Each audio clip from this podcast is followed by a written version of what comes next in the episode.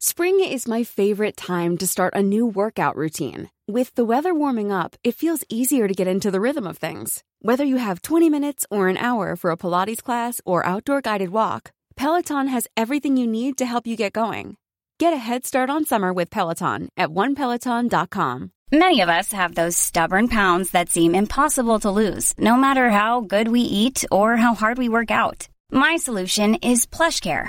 PlushCare is a leading telehealth provider with doctors who are there for you day and night to partner with you in your weight loss journey. They can prescribe FDA-approved weight loss medications like Wegovy and Zepbound for those who qualify.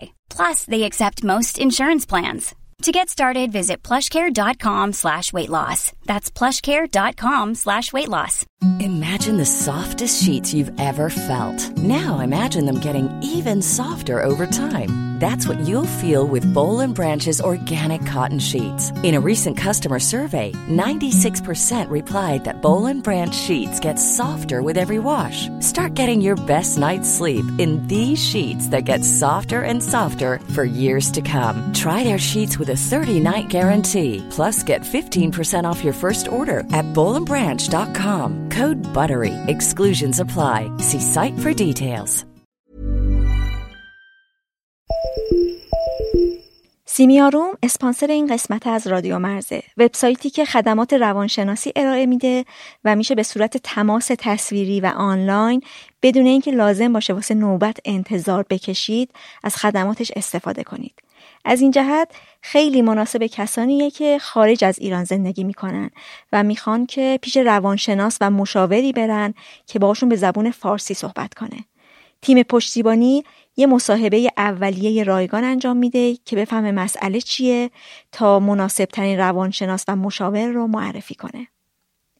مشاوره در حوزه‌های مختلف انجام میشه.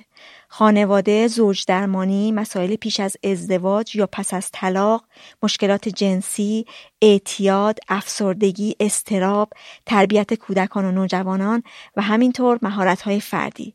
اینطور که خودشون میگن تا حالا بیش از 5000 نفر در سیمیاروم از متخصصان با تجربهشون مشاوره گرفتن. امکان پرداخت با هر کارت اعتباری امکان پذیره و اگه بیمه شما خدمات سلامت روان رو پوشش میده، میتونید از سیمیاروم نامه بگیرید و برای دریافت هزینه ها به بیمه ارائه کنید. آدرس وبسایت این مجموعه simiaroom.com به همراه آدرس صفحه اینستاگرامشون تو توضیحات این قسمت در دسترسه. یه بار یه خانم میگفتش که من کمرم عمل کردم، به من فشار ندین، توی این شلوغی منو هول ندین لطفا. بعد یکی داد میزد میخواستی نیای توی مترو، میخواستی استفاده نکنی، میخواستی، کی گفت بیای توی مترو؟ دانشگاه دوره کارشناسی من یک ساختمان 3 طبقه بود که آسانسور نداشت و همه کلاس طبقه 3 بود. خیلی برای من ناراحت کننده بود که مجبورم هر روز روزی 4-5 دفعه اگر کلاس‌های متوالی پشت سر هم داشتم به دوستان بگم منو این پلا ببرید بالا بیارید پایین، ببرید بالا بیارید پایین. برای من 1-2 بار اتفاق افتاد که گفت آخه دختر بیچاره. یه نگاه بهش انداختم، گفتم نه نگید بیچاره، شاید من خیلی شرط زندگیم از شما بهتر باشه. اصلا یه لحظه جا خوردن، گفتم واقعا، گفتم آره واقعا میگم شاید من خیلی حالم از شما بهتر باشه، شما که خبر نداری، شما فقط داری ویلچر من رو میبینی.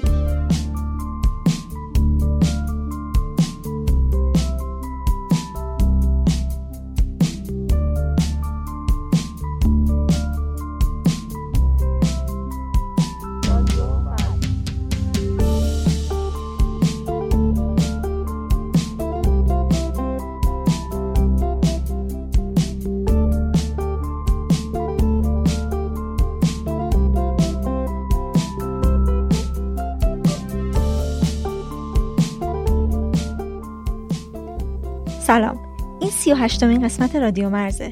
من مرزیه. تو هر قسمت از این پادکست میرم سراغ آدمایی که به خاطر یه تجربه، ویژگی یا اتفاق از بقیه احساس فاصله میکنن. تو این قسمت با کسایی صحبت کردم که خودشون یا نزدیکانشون معلولیت حرکتی دارن و از عصا، واکر یا ویلچر استفاده میکنن.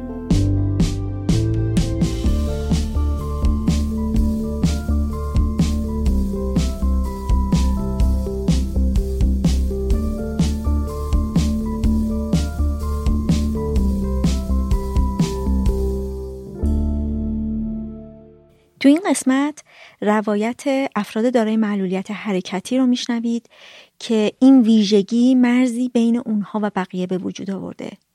معلولیت همونطور که میدونیم یه اسم عام برای بیعملی یا عملکرد ضعیف ارگان‌های جسمی، ذهنی یا حسیه. ولی تو ایران وقتی میگیم معلولیت بیشتر فرد دارای معلولیت حرکتی که با ویلچر این طرف و اون طرف میره به ذهن میاد. و انواع دیگه معلولیت از جمله معلولیت‌های حسی شامل نابینایی و ناشنوایی و معلولیت‌های ذهنی نادیده گرفته میشه. ولی همین هم باعث نشده که وضع افراد دارای معلولیت حرکتی از دیگر انواع معلولیت‌ها بهتر باشه، چه در ارتباط با دیگران و چه در امکاناتی که براشون وجود داره. من قبلا سراغ یه جنبه دیگه از معلولیت رفتم و تو قسمت 16 هم با نابینایان صحبت کردم. اما تو این قسمت صدای کسایی رو میشنوید که یا بعدها به دلایل مختلف دچار معلولیت حرکتی شدن یا از بد به تولد داشتنش. من دوست ندارم از کلمه مادرزاد استفاده کنم و بگم مادرزادی، معلولیت مادرزادی، چون نادرسته و حداقل در لفظ نقش مادر رو پررنگ میکنه. میگم از بد به تولد.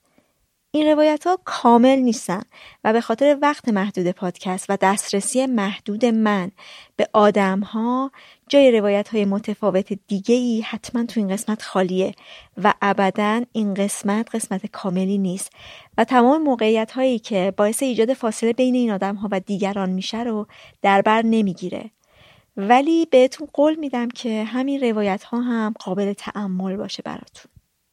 تأکید دیگه این که این آدم ها نماینده افراد دارای معلولیت حرکتی نیستن و از طرف خودشون حرف میزنن و تجربه شخصی خودشون رو میگن و تجربهشون قابل تعمیم به تمام آدم ها با این ویژگی نیست و نباید ملاک و الگوی ما برای رفتار و قضاوت قرار بگیره.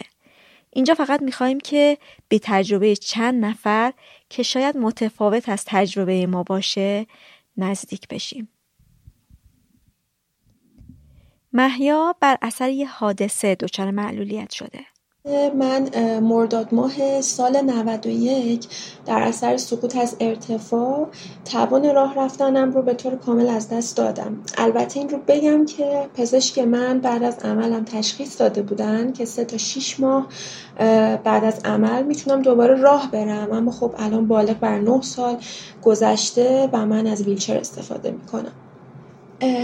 این کلا من همیشه سعی میکنم که آدم پوزیتیوی باشم، یعنی مثبت باشم و خب همیشه روحیم خوب بود. یعنی حالا قبل از این اتفاقم که زندگیم عادی بود مشکلی نداشتم و حالتم همیشه شاد و بشاش بودم، ولی بعد از این اتفاقم نمیدونم شاید باور نکرده بودم، عمق قضیه رو نمیدونستم، ولی خودم رو نباخته بودم، یعنی اوکی بود. و اینا بهتون گفتم اول صحبتم که من فکر میکردم راه میرم و دائما من امید داشتم، گفتم اوکی حالا 6 ماه گذشت، 9 ماه، 1 سال. این امیدم حالا مزید بر علت شده بود که من خودم رو نبازم. رفته رفته خب عادت کردم به این شرایط. من هیچ وقت روحیه‌مو نباختم، ولی این رو اعتراف میکنم که من به زندگی عادی بر نگشتم، از این نظر که خب من دانشجو بودم، من رشته حقوق میخوندم، 2 ترم رفته بودم که این اتفاق برام افتاد. من از درسم در واقع دست کشیدم، گفتم نه، زمانی که راه رفتم من برمیگردم. افسردگی سراغم نیومد به اون صورت، ولی توی جامعه دیگه وارد نشدم. حدوداً 6.5 سال برای من زمان برد تا من برگردم به جامعه. و اینکه بعد از در سال 94 دوباره من کارشناسی رو شروع کردم، ادامه دادم، 97 فارغ التحصیل شدم و کنکور دادم، کارشناسی ارشد رو شروع کردم و پارسال آبان 99 من ارشدم رو گرفتم. اما میگم اگر مثل این زمان بود و انقدر همه چی پیشرفت کرده بود، شاید من زودتر برمیگشتم به شرایط عادی.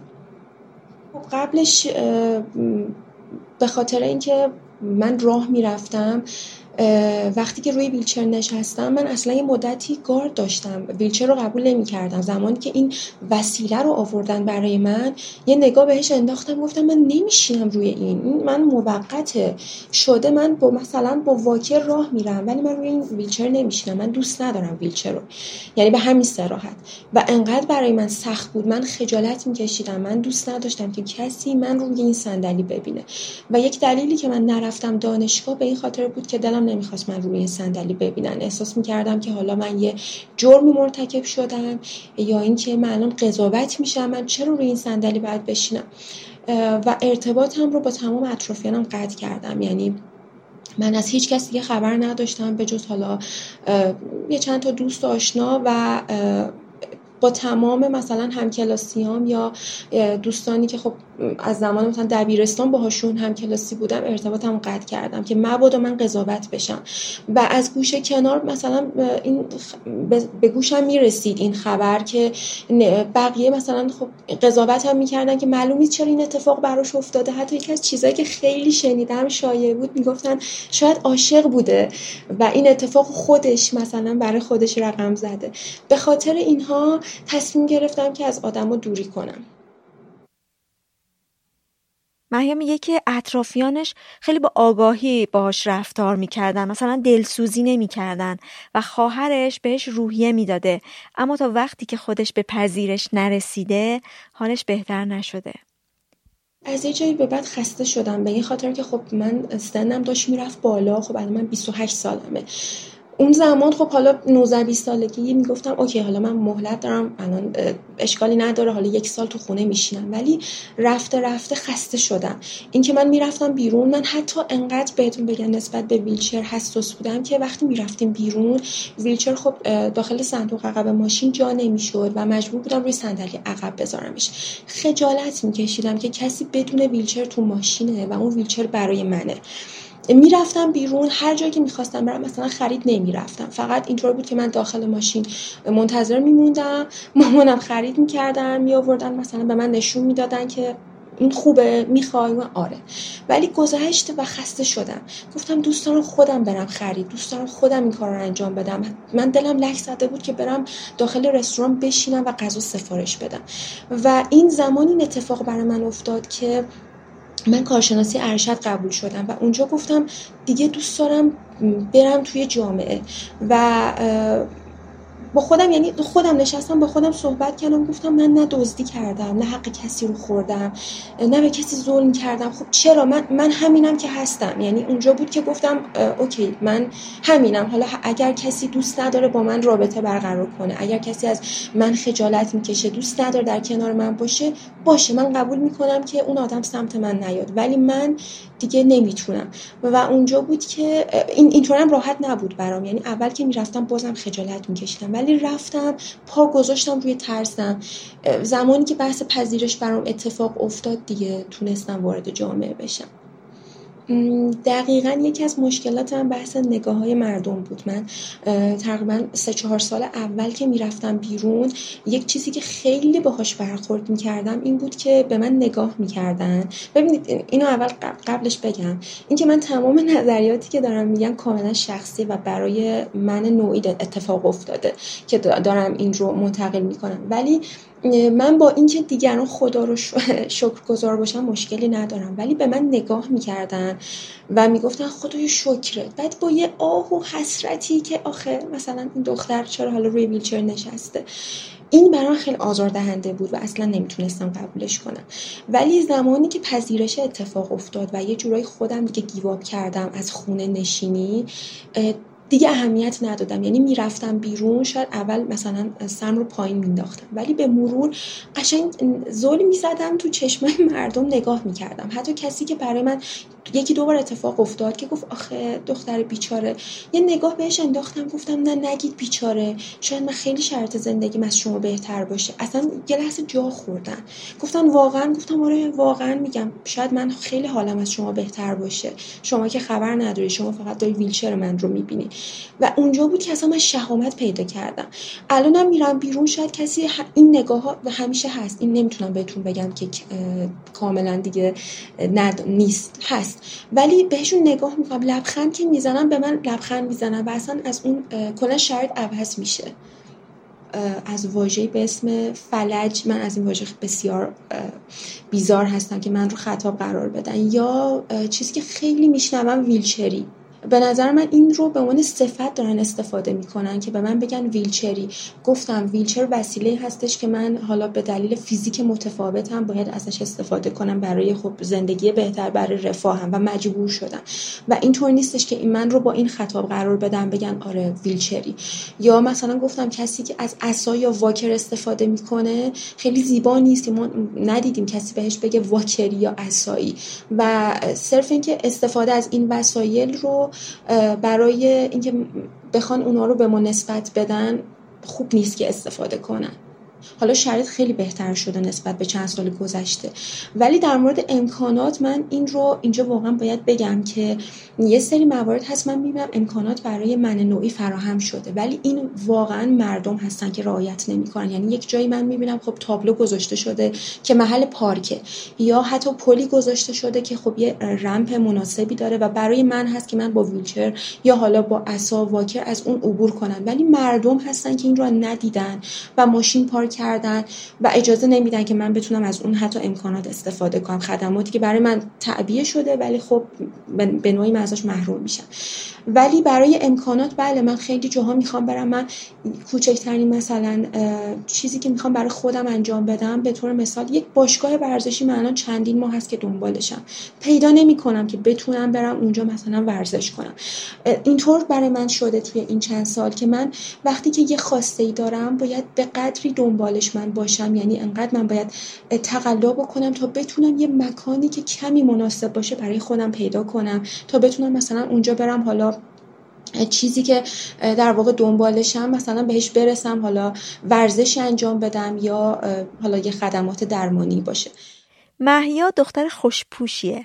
ازش پرسیدم که تجربهش بعد از معلولیت در این باره چجوری بوده. من از روز اول دوست داشتم که وقتی میرم بیرون همون در واقع لباسهایی رو بپوشم که قبل از معلولیت میپوشیدم. یعنی از تقریبا ماه اول بود که من باید میرفتم دکتر و خب به خاطر کمربند و این شرایطی که داشتم نمیتونستم خم بشم، ولی ترجیح دادم به هر سختی که شده من کفش بپوشم از خونه برم بیرون. اتفاقا به خاطر همین نوعی که من لباس میپوشیدم چندین بار دیدم که به من خیره شدن و نگاه میکنن و اصلا براشون من اینو متوجه شدم که قابل درک نیست که میدونید انتظار برای من اینطور در واقع برداشت شده بود که جامعه انتظار کسی که مثلا حالا روی ویلچر نشسته این که بخواد به ظاهرش برسه یا مثلا مرتب لباس بپوشه جورایی براشون قابل درک نیست. اینکه یک دختر حالا مثلا جوونی که نشسته آرایش کرده لباس حالا مثلا رنگی پوشیده یه مقداری مثلا برایشون خیلی سنگ این نگاه کنم باورشون نمیشد، شاید حتی من که مثلا شاید راه نمیرم، شاید فکر میکنن پای من شکسته. ولی یه موردی که بود و من چند نفر گفتن تو که راه نمیری چرا کفش میپوشی؟ گفتم خب باشه من راه نمیرم ولی دلم میخواد مرتب بیام بیرون. من پام اتفاقا من میخوام اینو بگم که من باید اتفاقا کفش بپوشم به این خاطر که انقدر من شرایطم حساسه که اگر پای من به یک جای اصابت بکنه در سر پیاده شدن یا سوار شدن ماشین یا حتی خود ویلچر که پای من ممکنه زخم بشه، بعد زخمش به خاطر اینکه خب خون جریان نداره. حالا افرادی که تو این شرایط هستن متاسفانه درک میکنن که ممکنه برای من زخم به وجود بیاد و من خیلی باید بیشتر به خودم اهمیت بدم. مهیا درباره ازدواج هم صحبت کرد. قبل از این اتفاق من میخوام این رو بگم که من هیچ وقت به دنبال این نبودم که حالا ازدواج بکنم و اینا، ولی خب همیشه اطرافیانم این بود قبل از این اتفاق که خب پیشنهاد به من میشد به خانوادم که اگر قصد ازدواج داره خب ما بیایم مثلا برای خواستگاری، ولی من به دلیل حالا شرایطم جواب منفی میدادم. اما بعد از این اتفاق تمام اون افرادی که حالا قبلا این پیشنهاد رو میدادن که تماما کنسل شد، یعنی من دیگه اون آدما رو اصلا تو زندگیم ندیدم. ولی در رابطه با ازدواج من 4 مورد پیشنهاد ازدواج داشتم در این 9 سال و هیچ کدوم برای من نوعی نبود، یعنی نه بر اساس عشق و علاقه یا شخصیت خودم، صرف معافیت از خدمت سربازی بود. میگم شاید برای کسی اتفاق نیفتاده باشه، اما برای من این 4 بار اتفاق افتاد و 4 نفر به من پیشنهاد دادن که ازدواج کن با ما، میتونی در قبالش حالا یک پولی هم دریافت کنی. خودشون کاملا اینو پیشنهاد میدادن و من هیچ کس رو توی این مدت ندیدم که بخواد برای خود من، شخصیت من، عشق و علاقه‌ای که حالا به من پیدا کرده بخواد از من خواستگاری بکنه. و این برای من کاملا ملموس شد که وقتی این اتفاق میفته یک جورایی حق انگار زندگی رو از من میگیرن و فکر میکنن که حقی رو برای من قائل نیستن که من شاید دوست داشته باشم که منم زندگی تشکیل بدم، منم دلم بخواد مادر بشم، من اصلا شاید بتونم همسر خیلی خوبی باشم چون من رو نمیشناسن. از مهیا پرسیدم که برای کار پیدا کردن به مشکل برخورده یا نه. من نه، در حال حاضر هیچ شغلی ندارم و اتفاقا در پیدا کردن شغلم مشکل دارم. من با توجه به رشته که خوندم میتونم مثلا بعضی از مشاغل رو داشته باشم، ولی هر جا که درخواست دادم یکی از شرایطشون سلامت جسمانی کامل بود. خب من با مدرکم مثلا میتونم در بانک استخدام بشم، ولی تمام آگهی‌های استخدامی که برای بانک‌ها هست یا بعضی از ادارات نیازمند، نمیدونم چرا، حالا نمیدونم کارمند بانک شاید از پاهاش استفاده میکنه. من حتی اینو به عنوان یک طنز استفاده کردم، گفتم نکن اینا مثلا رکاب میزنن، من خبر ندارم چون من نمیبینم کسی از پاهاش استفاده بکنه. و اینکه من سعی کردم حالا یک کاری انجام بدم که حالا نیازمند در واقع فقط رفت آمد نباشه و یه جوری مثلا کارهای حالا فریلنسی باشه و نیازمند اینترنت باشه، من بتونم از تو خونه حالا پروژه‌ای کار کنم. به دنبال اون هستم. ببین تا زمانی که بحث پذیرشه برام اتفاق نیفتاده بود، من تمام کارهامو موکول می‌کردم به راه رفتن. یعنی لباس جدید می‌خریدم، نمی‌پوشیدم، میگفتم اول راه میرم بعد اینو می‌پوشم. اول راه میرم بعد رانندگی میکنم یا هر چیز دیگه. و در واقع اول اولویت برای من سلامتیم بود و بعد زندگیم. اما بعد از بحث پذیرش برای من الان اولویت زندگیم هست و بعدش سلامتیم. والا رفته رفته داره راه رفتن برام کم رنگتر میشه. من این رو نمیتونم انکارش کنم. یعنی من شاید چند سال اول دائما خوابی که میدیدم این بود که من دارم راه میرم، اما به مرور داره برای من کم رنگتر میشه. خب نمیتونم کاری براش بکنم. من ناراحتم نیستم، من خیلی دوست دارم راه برم. چرا؟ من اصلا معلولیت انتخابم نبوده. اینطوری نیست که من بگم خیلی خوشحالم که این اتفاق برام افتاده، نه قطعا انتخابم نیست، ولی مجبورم که باهاش کنار بیام، مجبور شدم. ولی هر زمانی که حالا شاید قطعاً این پیشرفت میکنه، حالا اگر من شرایطم فیزیکم اجازه بده که منم بتونم دوباره سلامتیم رو به دست بیارم، چرا که نه، ولی نه، اولویتم نیست.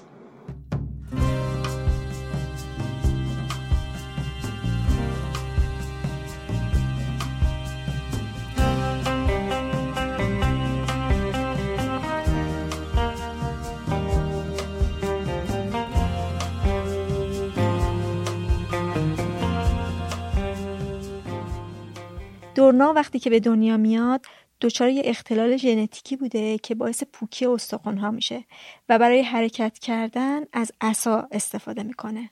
کلاً این اختلال و این مسئله یک بیماری هست به اسم بیماری اوستئوژنزیس ایمپرفکتا که کاری که میکنه و در واقع مشکل ایجاد میکنه، کلاژن به درستی در بدن ایجاد نمیشه. کلاژن در واقع جزء سازنده و ماده اولیه استخوان‌ها هست و این بیماری هم چیزی که آسیب میزنه به بافت‌های استخوانی هستش و کیفیت اونها رو در واقع کم میکنه و استخوان‌ها دچار پوکی و شکنندگی میشن و خیلی راحت فرمشون تغییر میکنه.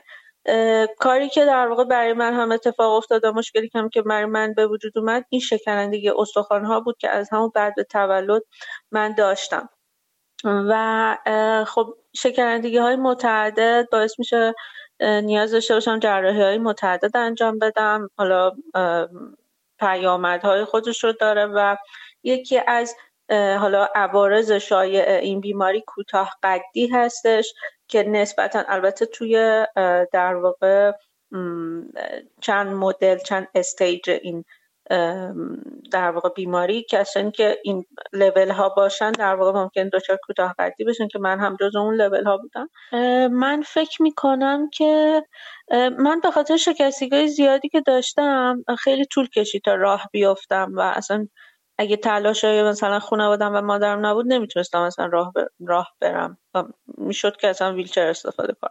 ولی خب فکر کنم از مثلا 10-12 سالگی من از عصا استفاده کردم که بتونم راه برم. یه تایمی قبلش هم از واکر استفاده میکردم. از دورنا پرسیدم که کی متوجه تفاوتش شد. این استیج‌های مختلفی داشت، یعنی هر بار به یه شکلی تو میفهمی که متفاوت هستی و این تفاوت حالا یا خوبه یا بده. مثلا من بچگیمو یادم میاد که اجازه نداشتم برم با بچه‌های دیگه بازی بکنم، ولی باز این رو فقط یک محدودیت بازی نکردن میدیدم، نه اینکه مشکل از منه در واقع.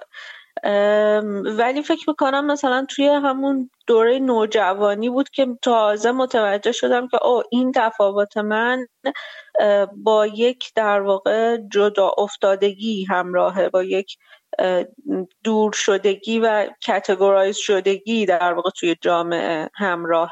همون موقع میشه گفت ببین فکر میکنم که من اون موقع اصلا وارد یک فاز افسردگی شدم، یعنی متوجه شدم که بیماری من داره باعث میشه که من دور بشم از حالا مثلا یه مدتی نتونستم درس بخونم، یه چند ماهی مثلا بیمارستان بستری بودم توی دوره که همه میرفتن مدرسه و از اون موقع به بعد دچار افسردگی شدم و یه مقداری با گذشت زمان فکر میکنم همه چیز به ثبات رسید.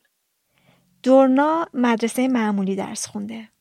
من فکر میکنم جز اون افراد دارای معلولیتی هستم که خیلی خوششانس بودن، یعنی اصلا تعداد این آدم ها قطعا خیلی کمه، ولی من به واسطه پشتوانه که همیشه مادرم همراهم بود و همراهی میکرد مثلا توی مدرسه هیچ وقت بولی نمیشدم اصلا، در حالی که خیلی ها این تجربه رو دارن و همیشه دوستی هایی بود که همه حمایت میکردن، همه صمیمیت داشتن و از سمت اونها چیزی ندیدم. منتها خب چیزی که متوجه میشدم این بود که خب تفاوت من باعث میشه مدل دوستیمون هم تفاوت داشته باشه و من خیلی تجربه هایی که میتونستم با دوستم داشته باشم و نداشته باشم. ببین مثلا ما زنگ ورزش داشتیم و زنگای ورزش من توی کلاس میموندم، این یه جدا افتادگی بود. یا مثلا زنگای تفریح همه از کلاس میرفتن بیرون با هم بازی میکردن، من نمیتونستم برم بیرون و من میموندم توی کلاس. حالا مثلا یکی دو تا از دوستام خیلی مهربان بودن، با هم دیگه صمیمی بودیم، اونا میموندن به خاطر من یا کنار من میبودن، ولی این تجربه هامون رو جدا میکرد در واقع. ازش پرسیدم آیا زمانی بوده که دلش خواسته باشه دیگران با عصا نبیننش یا بخواد که عصاش رو مخفی کنه؟ اگه بحث این باشه که دوست نداشته باشم با چیزی دیده بشم، یه ذره قبلترش من میخواستم برم مدرسه، بعد روی ویلچر میشستم و مادرم منو با ویلچر میبردن و من هیچ وقت حاضر نشدم که از ویلچر استفاده کنم و اون موقع حس میکردم که اصلا حس خوبی نداشتم، اونم به خاطر ریاکشن و عکس‌العمل مردم، چون مثلا مدام توی خیابون مادرم رو نگه می‌داشتم میگفتن وای چی شده، چرا اینطوری شده، یا این عکس‌العمل‌ها رو می‌دیدم و این برای من آزاردهنده بود. عصا یه جورایی اتفاقا خاطرم رو آسوده کرد که خب نه، این از این ویلچر دور میشم و اون فوبیاها رو دیگه یه جورایی ازم گرفت. در واقع اینطوری بود که مثلا اگر من با مادرم بیرون بودم، مادرم رو بدون اینکه من رو خطاب قرار بدن و با من صحبت بکنن، از مادرم میپرسن چی شده مثلا، یا مثلا اگر خودم تنها میبودم ممکن بود کسی رد بشه خدا رو شکر بکنه. خیلی البته الان فکر میکنم جامعه یه ذره چیزتر شده، یه ذره آگاهتر شده، کمتر دارم اینا رو میبینم، ولی خب خیلی نگاه های خیره وجود داشت. بچه ها خیلی عکس‌العمل باوزنشون میدن ممکنه که مثلا با دست منو نشون بدن به هم دیگه، این خانمه رو ببین چقدر کوچولوه مثلا و چیزهای شبیه به این. دورنا درباره حس جدا افتادگی از دیگران گفت. در تمام در واقع مراحل زندگیم توی ارتباطم با آدم‌ها اون حس جدا افتادگی رو داشتم. اتفاقی که افتاده بود این بود که احساس می‌کردم به لحاظ تجربه‌های قبلی زندگیم و آنچه گذشته زندگیم من آدم متفاوت‌تری شدم به لحاظ روحی و روانی از دوستانم و احساس کردم که هیچ وقت یک سری مسائل رو نمیتونم باهاشون در میون بذارم. مثلا جالبه، حالا این تجربه خیلی دست اول خیلی تازه است، من قرار بود امروز یه مسافرتی برم ولی به خاطر اتفاقی که دیروز برام افتاد مجبور شدم لحظه آخر تمام مسافرتم تمام پلنم رو کنسل بکنم و به دوستام اطلاع دادم که بچه‌ها من نمیتونم بیام و این اتفاق افتاده و ریاکشنشون برام جالب بود. خب همشون خیلی ناراحت شدن، خیلی تماس گرفتن با هم، حالمو پرسیدن و چه ولی خودم حس می‌کردم، مدام حس می‌کردم من نباید بیشتر از یه میزانی جزئیاتو باهاشون در میون بذارم. یعنی حتی شاید از سمت خود من هم این وجود داشت که به قول معروف هیچ وقت ضعفاتو نشون نده و من دیدم این رو، یعنی این رفتار خودم رو مثلا دیروز دیدم.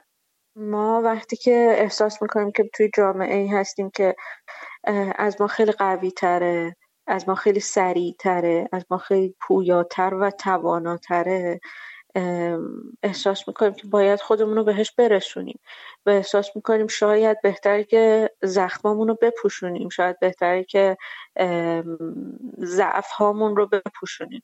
فکر میکنم ما تو تمام ارتباطاتمون توی تا حدی این رو انجام میدیم که خودمون رو آدم ضعیفی دلمون نمیخواد نشون بدیم و برای من شاید این اتفاق یک ضعف بود و این مشکل حالا بیماری که دارم یک ضعف به نظر میرسه و من دوست نداشتم هیچ وقت کسی من رو با بیماریم بشناسه.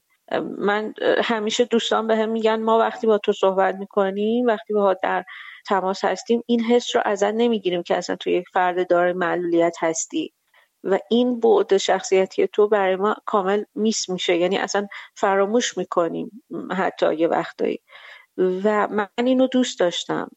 حقیقت ماجرا اینه که توی دنیای ایدئال ما باید تمام ابعاد خودمون رو بپذیریم و اون چیزی رو نشون بدیم که هستیم، ولی من شاید به واسطه اون جنگندگی که همیشه داشتم و اون شاید حتی توی یک سری از موارد سعی می‌کردم معلولیتم رو انکار بکنم.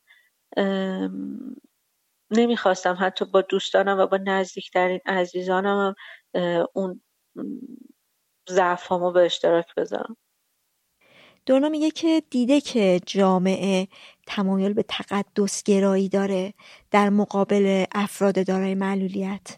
دیدین مثلا به افراد نابینا میگن روشندل، به کسانی که سندروم داون دارن میگن فرشته های زمینی، یا مثلا توی جامعه اینطوری هستش که همه افراد دارای معلولیت آدمای خیلی نایس و خوبی هستن، نمیتونن آدم بدی باشن، نمیتونن کلاهبرداری بکنن. افراد دارای معلولیت هیچ وقت افرادی که به لحاظ سکشوال اکتیو باشن دیده نمیشن، یعنی که هیچ وقت فکر نمی‌کنین که اونها هم پارتنری داشته باشن یا اونها هم در واقع نیازهای جنسی داشته باشن و این کاملا ایگنور میشه. یه قسمتش به خاطر اون بحث تقدس گرایی هستش فکر میکنم، یه قسمتش هم هستش که شاید برای آدم ها عجیبه. اصلا بارها شده که از من میپرسن که مثلا دوستان خیلی از من میپرسن که تو هم میتونی سکس داشته باشی؟ از من نمیدونم واقعا چه جواب بهشون بدم که به شدت سوال شخصی دارن میپرسن و اینکه اصلا این چه سوالیه که چرا باید فکر بکنن به این داستان. شاید در ابتدا من هم اصلا به خودم اجازه نمیدادم که به شکل دیگری به کسی علاقه داشته باشم. شاید من احساس میکردم که انقدر شاید ضعیف هستم، ضعیف به معنی جسمی منظورم ها، از این بابت که خب تفاوت دارم، این رو باید بگم، به خاطر این تفاوت ها من لایقی نیستم که دوست داشته باشم و درستم نیستش که شاید کسی رو اینوالو بکنم با خودم. یه مدت خیلی زیادی من اینطوری فکر میکردم و حالا هر حسی که داشتم رو شاید میشه گفت سرکوب میکردم به آدم ها. بعد از اون هم راستش این چالش خود من هم هستش، چه به عنوان کسی که بتونم میگم انقدر گاهی وقتا احساس تفاوت کردم، اینکه بخوام با یه کسی انقدر نزدیک و صمیمانه باشم برای من هم سخت شده و ممکنه که احساس بکنم که اون شخص مخصوصا اگر فرد دارای معلولیت نباشه به خاطر تفاوت‌هایی که وجود داره نمیتونه با اون شکل من رو درک بکنه. ولی خب تونستم که حالا با گذر زمان تونستم که راحت‌تر عواطف و احساساتم رو بیان بکنم و بروز بدم. جامعه ما رو در تمام پلن‌های خودش نادیده گرفته و فقط به عنوان یک مصرف کننده به ما نگاه کرده. خیلی وقتا شاید به عنوان خیلی ببخشید شاید به عنوان یک انگل که فقط تغذیه میکنه به فرد دارای معلولیت نگاه کرده. این در کنار فرهنگ اشتباهی که وجود داره خیلی دارن، یعنی مثل یک چرخه، مثل دارن به هم دامن میزنن، دارن به هم دیگه همدیگر تغذیه میکنن. این که خب این فرد دارای معلولیت هم باید امرار معاش داشته باشه، باید خرج خودش رو در بیاره، اصلا وجود نداره. برای همین بحث بهزیستی و اینها خیلی وقتا به لحاظ مالی من میبینم بین افراد دارای معلولیت خیلی براشون بولده که ما باید به همون مستمری پرداخت بشه چون ما معلولیت داریم. از یه جایی به بعد اگر واقعا معلولیت مانع امرار معاش ما بشه که خب بله قطعا حق شما هست که دولت شما رو تأمین بکنه که به لحاظ مالی دغدغه‌ای نداشته باشین، ولی زمانی که در واقع ما میتونیم از پس خودمون بر بیایم باید این کار بکنیم. و من حتی اینو توی افراد دارای معلولیت هم دارم میبینم که اونها هم این عقیده جامعه رو گرفتن و پذیرفتن که نه ما باید بشینیم خونه و ما باید مصرف کننده باشیم.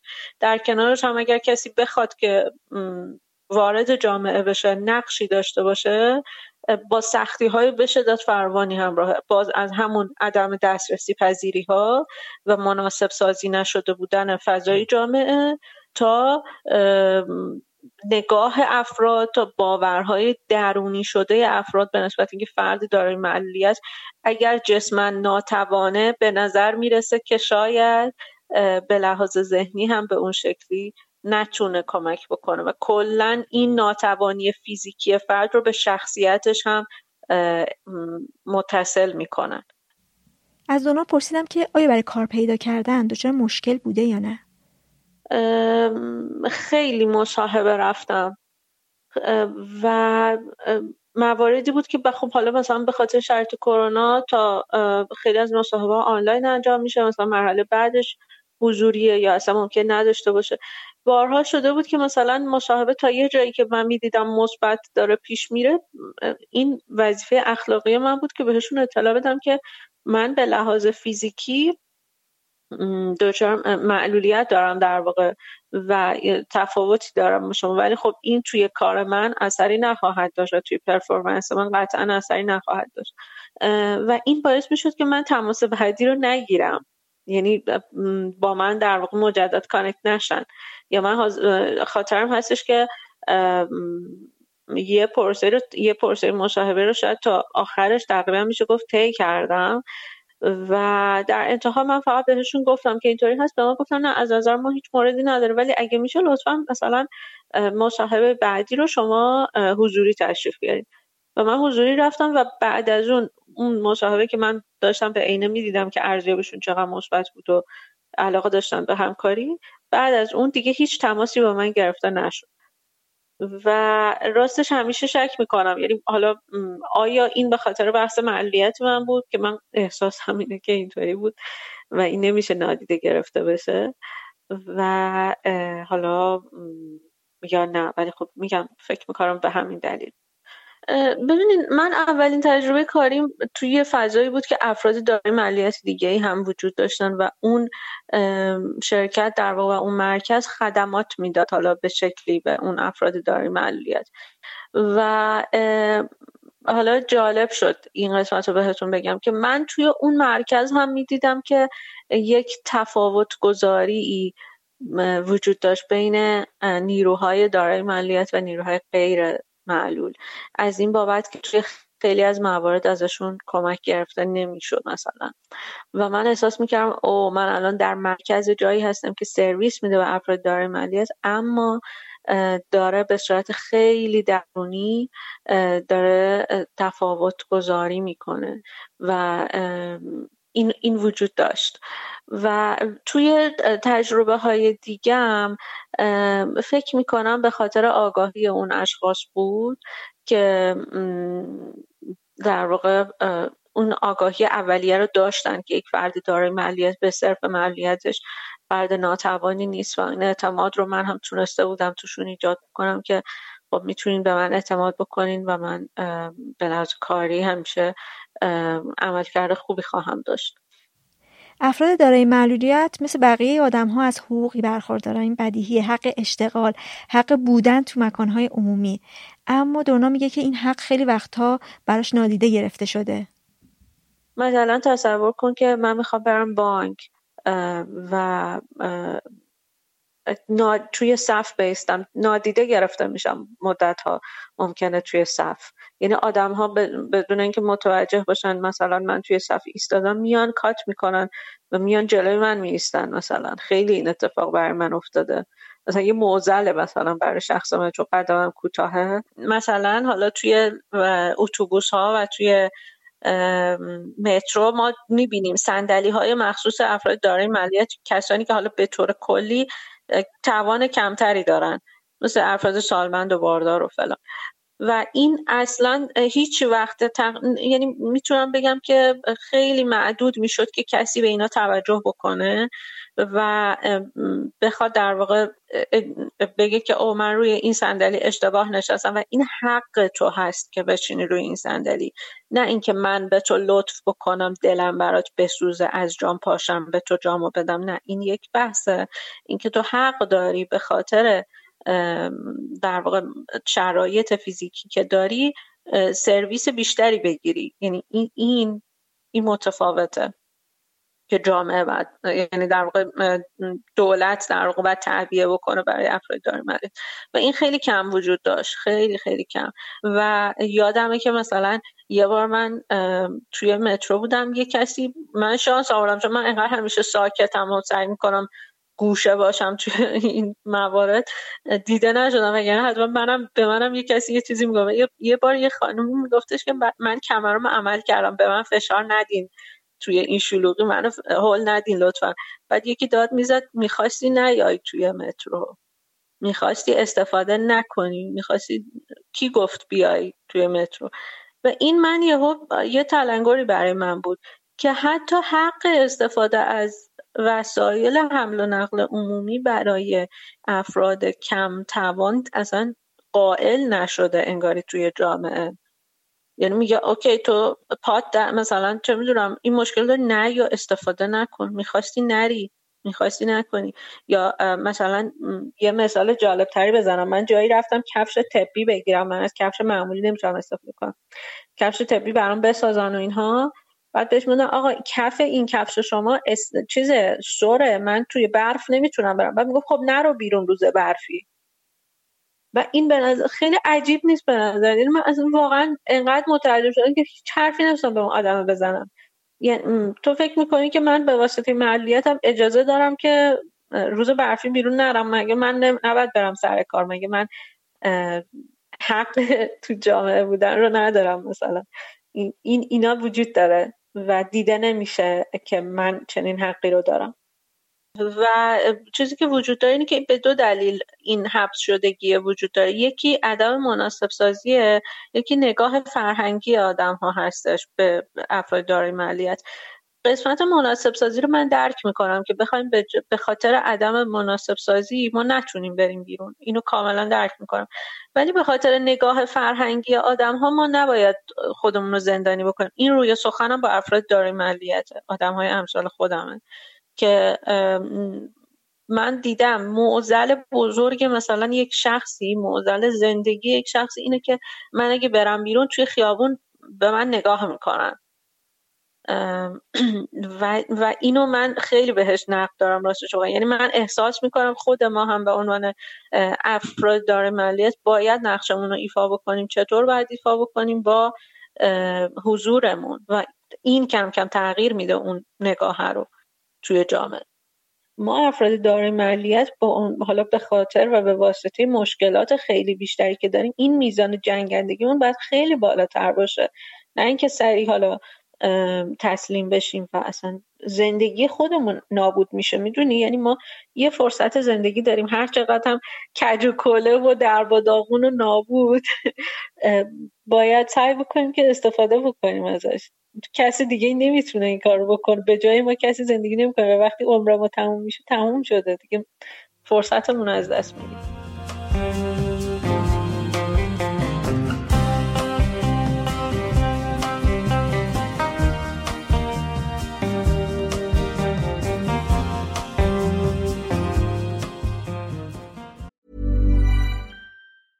I'm Sandra, and I'm just the professional your small business was looking for. But you didn't hire me because you didn't use LinkedIn Jobs. LinkedIn has professionals you can't find anywhere else, including those who aren't actively looking for a new job, but might be open to the perfect role, like me. In a given month, over 70% of LinkedIn users don't visit other leading job sites. So if you're not looking on LinkedIn, you'll miss out on great candidates, like Sandra. Start hiring professionals like a professional. Post your free job on linkedin.com/people today. Spring is my favorite time to start a new workout routine. With the weather warming up, it feels easier to get into the rhythm of things. Whether you have 20 minutes or an hour for a Pilates class or outdoor guided walk, Peloton has everything you need to help you get going. Get a head start on summer with Peloton at onepeloton.com. حسن اینطور که خودش میگه بر اثر اشتباه دچار معلولیت شده. تا سن 8 سالگی صحیح و سالم بودم. ولی به خاطر درد پا ما رو بردم پیش دکتر. دکتر پنسیلین برای ما نوشت، 30 تا پنسیلین، و به خاطر همین آمپولای پنسیلین و 5 بارم به خاطر حساسیت به پنسیلین 5 مرتبه شوکه آنافلاکسی. کم کم مفصلای بدنم شروع کردم به خشک شدن. خشک شدن مفصلای بدنم و از پا افتادیم و خونه نشین شدیم. اون موقع دوم ابتدایی بودم دیگه، نتونستم برم مدرسه دیگه. اصلا میشه گفت یه جوری خطای پزشکی بوده، چون من خودم که موقع بچه بودم، 8 سالم، بابامم اهل شکایت نبود، اصلا نرفت دنبال شکایت و اصلا کار نداشت به این چیزا. اون دکترم دیگه رفت از شهر کدوم زمان. حسن بعد از معلولیت نتونسته برگرده مدرسه. چون ما ساکن روستا هستیم، امکانات اینجا محدوده. اصلا اون موقع 32 سال پیش، اون موقع هم ویلچر نبود اینجا، یعنی با هم نرفت دنبالش که برام ویلچر مثلا بگیره. من تا چند سال بدون ویلچر بودم، همین تو خونه دیگه. به این خاطر دیگه نتونستم برم مدرسه، کسی نبود که منو ببره، چون وسیله نبود که ما رو ببره کسی. مدرسه همون دوم ابتدایی، اما تو خونه همینجوری مثلا کتابای درسی برادر خواهرم رو هم داشتم میخوندم، یا کتابای غیر درسی دیگه. تا چند ماه فقط خوابیده بودم، اینقدر خوابیدم که زخم بستر گرفتم دیگه. بعدش یه 4 پای بابام آورد، روی 4 پای می نشستم، چون کمرم زخم شده بود که نخوام که کمرم دیگه زخم دیگه خوب شد و فقط روی 4 پای نشسته بودم تا چند سال. تا بعدش بابام یه ویلچر برام آورد، ویلچری که خودش، یعنی یه ویلچر دست دوم بود، خودش دیگه درستش کرد. ما دیگه سوار ویلچر میشیم. الان هم بیشتر تو اتاقم، بیشتر تو خونم. اون موقع من حدوداً 14-15 سالم بود. دیگه هرجوری خودم تونستم متقاعد کنم که مثلا دیگه وضعیت همینه، باید بپذیرمش. اولم سخت بود، بالاخره ما زمانی و سالم بودم تو کوچه دائم با بچه‌ها بازی می‌کردیم، فوتبال همش بود و این طرف اون طرف می‌رفتیم تو زمین‌های کشاورزی، تو خرابه قلعه خان دائم تو اینجا پر درخت بود، درخت‌های سنجه، دائم تو درخت‌ها بازی می‌کردیم، می‌رفتیم از درخت‌ها بالا و یه دفعه اینجوری شدم، واقعا بهم سخت بود. اما دیگه کم کم خودم رو چیز راضی کردم به همین وضعیت. اون اوایل بچه‌ها مدرسه یه چند بار اومدم بهم سر زدم، اما دیگه کم کم دیگه اونم دیگه نیومدم، دیگه رفت هر کسی رفت دیگه درس و کار خودش، دیگه انگار ما فراموش شدیم تو کنه.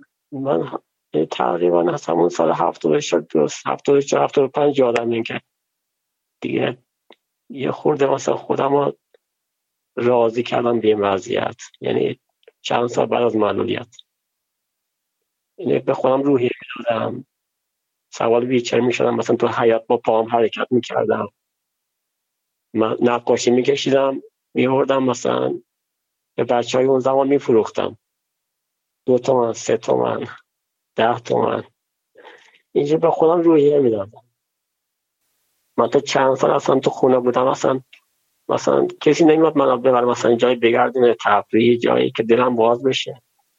شاید مثلا یه جوری بود که مثلا پدر مادرم نمیخواستن کسی منو ببینه، اینجوری بودم، اصلا نمیخواستن کسی منو ببینه، من اصلا منو جای نمیبردم، همیشه تو خونه بودم.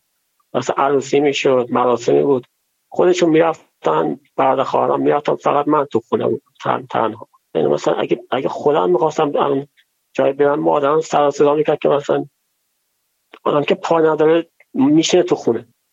نمیدونم شاید به خاطر حرف مردم، مثلا به خاطر عقوبت گناه چیزی، مثلا معلوم چیز بگم، مثلا شاید به این خاطر.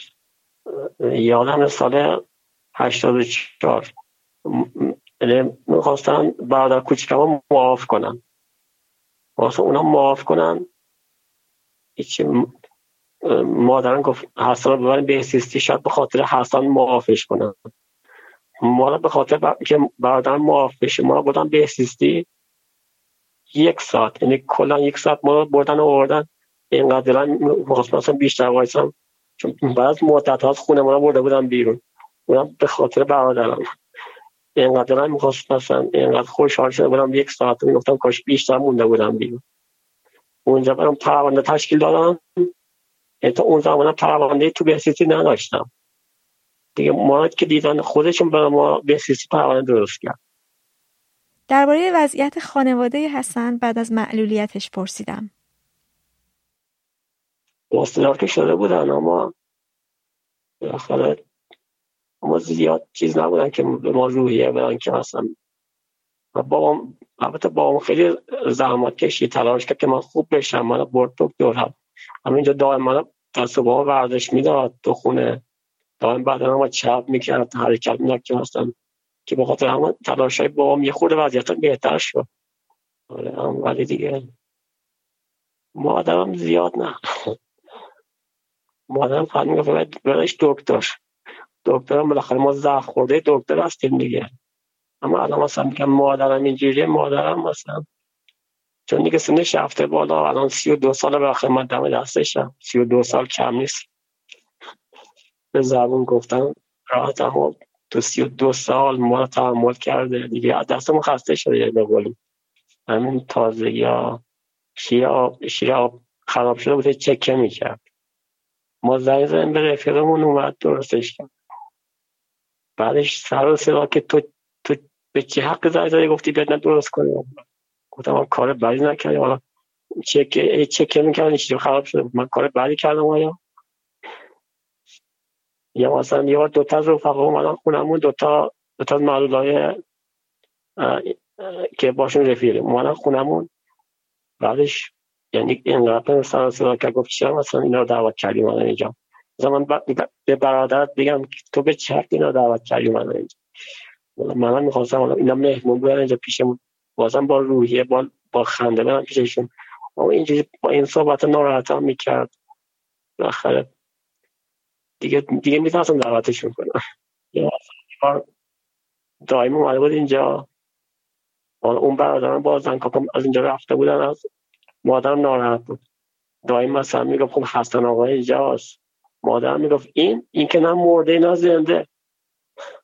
من فقط 3 تا بچه دارم، این که بچه من نیست. از این صحبت ها بالاخره آدم ها ناراحت میکنه. فامیل بهش میگم مثلا بیا خونم، میگه من که گرفتارم اینجا، من نمیتونم بیام. الان اینجوری هم نیست دارم تو خونه باشم، مثلا هر روز مثلا میام خونه خواهرم یا میام خونه برادرم، دائم میره مثلا این حالا. ولی اونا میگه مثلا من اصلا نمیتونم از خونه بیام بیرون، مثلا نقاشی هم میکشیدم، مثلا دومادمون به بابام میگفت نقاشی، بابام میگفت چه فایده. این اصلا نه تشویقی نه روی دادنی. حسن میگه که به خاطر بعضی نگاه‌ها و برخوردها بیشتر از قبل خونه نشین شده. والا میگم که به خاطر همین بعضی برخوردها و بعضی نگاه‌های مردم‌ها من خودم خونه نشین کردم. الان من خیلی وقت تو خونم، بیرون نمیرم، خودم منزوی کردم. خاطر اینکه چیزهایی دیدم که چیزهایی شنیدم که از دیگرون که واقعا میگم تو خونه باشم بهتره تا برم بیرون. من یه چند سال پیش مربی نقاشی بچه های معلول ذهنی بودم تو مؤسسه خیریه افشیجون، یه شهری نزدیک روستای ما. این خود رئیس اونجا اومد ما رو دعوت کرد، دید مثلا ما نقاشی میکشم شعر میگم، گفت همونجا بیا به بچه همون نقاشیات بده. گفتم باش. اونجا خودشون سرویس داشتن، میومد منم میبردم میبرد. هفته ای 3 روز میرفتم اونجا. اما تو این 1 سال و 2 ماه حدود اونجا بودم، میرفتم و میومدم. 1 سال و 2 ماه یه همه پولی که بهم دادن فقط 500 تومان بود. 1 سال و 2 ماه با این وضعیت جسمی سر کلازم اون بچه ها فقط 500 تومان بهم دادن. بعدش دیگه نرفتم. دوباره خود رئیس اومد دنبالم با ناز و نوازش ما رو برگردوند. این دفعه قرارداد نوشتن، گفتن که هر ماه 120 تومان بهت میدم. امضا کردیم 120 تومان. اون وقت بعد از 6 ماه اومد ما پول بده. قشنگ از هر ماه 40 تومان کم کرد، 80 تومان اومد. هیچ دیگه نمیدونم چه ما. حالا بقیه مربی‌ها حقوقشون خیلی بیشتر از این حقوق من بود، اما من فقط من مغلوب بودم اونجا. بقیه سالم بودم، فقط من مغلوب بودم اونجا. من چون مغلوب بودم حق ما رو خوردن. من هیچ نگفتم دیگه، نرفتم. اون وقت گفتم در آنجا ناله بلبل شنیدم، شکیبایی ز سرو خسته دیدم، ولی از دست اخلاق مدیرش که از دستش همه گشتند اسیرش. از آنجا با دلی بشکسته رفتم، به یاد خاطراتش شعر گفتم. من چون بیشتر اونم تو خونه بودم، آدم کم روی شدم. روم نمیشد مثلا از حق خودم دفاع کنم، بگم باید صحبت کنم. اونم دیگه هر جور خودشون میخواستن میبردن و میروختن. میخواستم برم مثلا هفشجون همین به بچه ها سر بزنم، چون به من عادت کرده بودن. میخواستم برم اونجا زنگ به آژانس، اینجا روستا از آژانس نداره، زنگ به یه شهر دیگه آژانس از اونجا اومد. هیچ ما را وارد هفشجون تو مسیر که میرفتیم به هم گفت به شما 1 میلیون خورده میدن. گفتم نه به خدا، ما که اینقدر ما مستعمریم فقط نهایتا 200 تومان. اون وقت باور نکرد از ما چه باز بیشتر گرفت. یعنی من و مادرم از شیراز میمادیم با اتوبوس، تقریبا 470 کیلومتر فاصله است بین شیراز و شهر کرد. نصف شب تو بهمن ما اون هوای سرد رسیم شهر کرد، پیاده شدیم و ماشینای شخصی دور اتوبوس جمع شدن تا وسایل مسافران را مثلا بذارن تو ماشین خودشون ببرم به خونه هاشون برسونن. همه سوارشون رفتن غیر از من و مادرم. چرا؟ چون من ویلچری بودم. و راننده اتوبوس که دیدین جوری ما را برد ترمینال شهر رکورد، یه ماشین خودش برای ما گرفت و ما را رسون به روستا و خونمون. این چیزا را که آدم میبینه دیگه دلش نمیخواد جایی بره. الان میگم که اینجا چون روستاست امکاناتش هم کمه. الان بخواد الان کوچه ما آسفالت نیست، خاکیه. به این خاطر من نمیتونم مثلا از حیات برم بیرون. با کسی باشه منو ببره. یه بار مثلا مادرم خواست منو ببره خونه خواهرم، به خاطر همین که کوچه‌مون مثلا اینجوری هم اسفالت نیستن، صاف نیستن، ناهمواره، با ویلچر خوردیم زمین با مادرم دوتایی. با سرم شکست، سرم به سنگ خورد و شکست. تمام سعیمو میکنم که مثلا با معلولات خودم کنار بیام، ولی وقتی چیز اضافه تر میشه به دوشم، یه ضربه دیگه از جای دیگه میخورم، برام سخت‌تر میشه. مثلا به قول اسب نفس بریده را طاقت تازیانه نیست.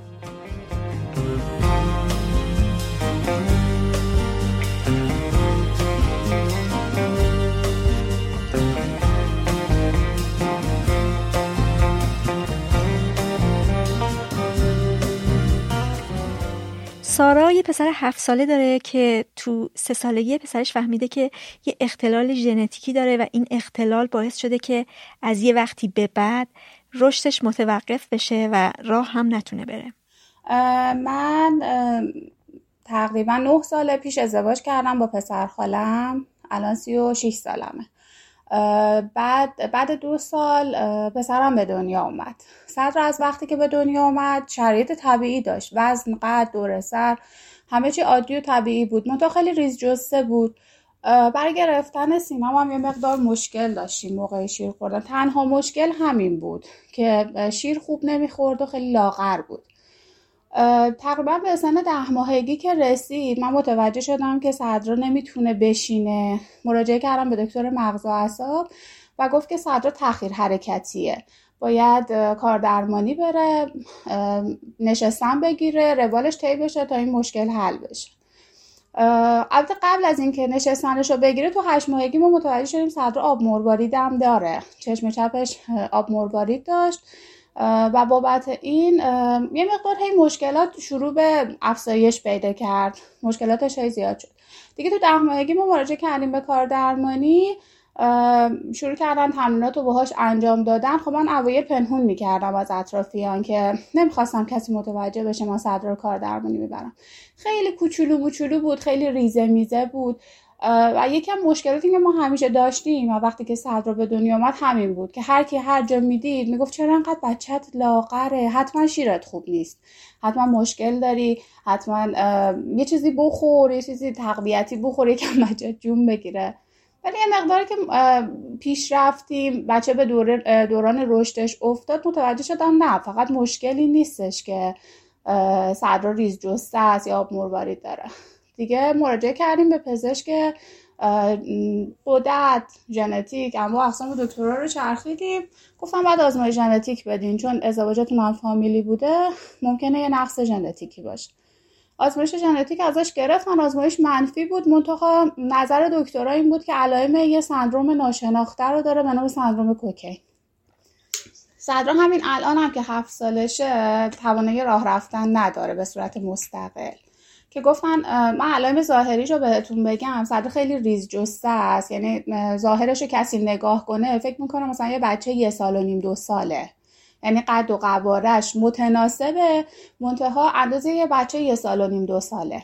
واقعیت این که زمانی که برای ما آزمایش ژنتیک نوشتم من تو اطرافیان به هیچ کس بروز ندادم که برای صدر آزمایش نوشتن و اصلا دکتر رفتیم و علت بیماری رو میخوایم بفهمیم چیه. یه کمیسیون پزشکی تشکیل دادن، من و همسرم اونجا بودیم، چند تا دکتر بودن، یکی متخصص ژنتیک بود، یکی متخصص غدد بود، یکی متخصص آزمایشگاه بود. نشستن با همدیگه داشتن صحبت‌های علمی می‌کردن و من و همسرم هم همجوری هاج و واج فقط نگاهشون می‌کردیم.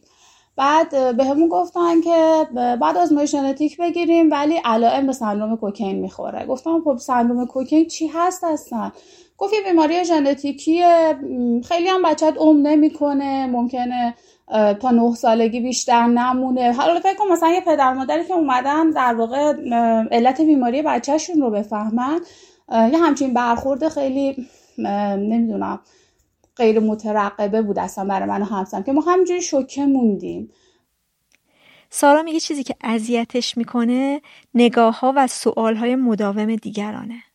من توی دوره خاطرم هست صدر به خاطر مشکل آب مرواریدی که داشت بعد پده چشم براش میذاشتم به خاطر اینکه تنبلی چشمش افزایش پیدا نکنه و مشکل پیدا نکنه. بعد این بچه خب نمیذاشت این پد روی چشمش بمونه، هی میخواست با دست بکنه، من مجبور بودم دستکش زمستونی دست این بکنم. بعد شما تصور کن اوج تابستون دستکش زمستونی دست بچه کردی، بعد میبردمش بیرون که حواسش پرت بشه این پدر رو نکنه. همه نگاه میکردن، همه با تعجب، هی سوالا شروع میشد، آخه این چیه زدی به چشمش؟ میگفتم مثلا پد تنبلی چشمه. چرا آخه مثلا باید حتما بزنی؟ آخه گرم این دستکشه چیه دستش کردی؟ خب نمیذاره این پد رو چشمش بمونه، من مجبورم مثلا این کارو بکنم که چشمش تنبل نشه. ولی انقدر این سوال افزایش پیدا کرد به مرزم، من تصمیم گرفتم مثلا توضیحی ندم برای کسی.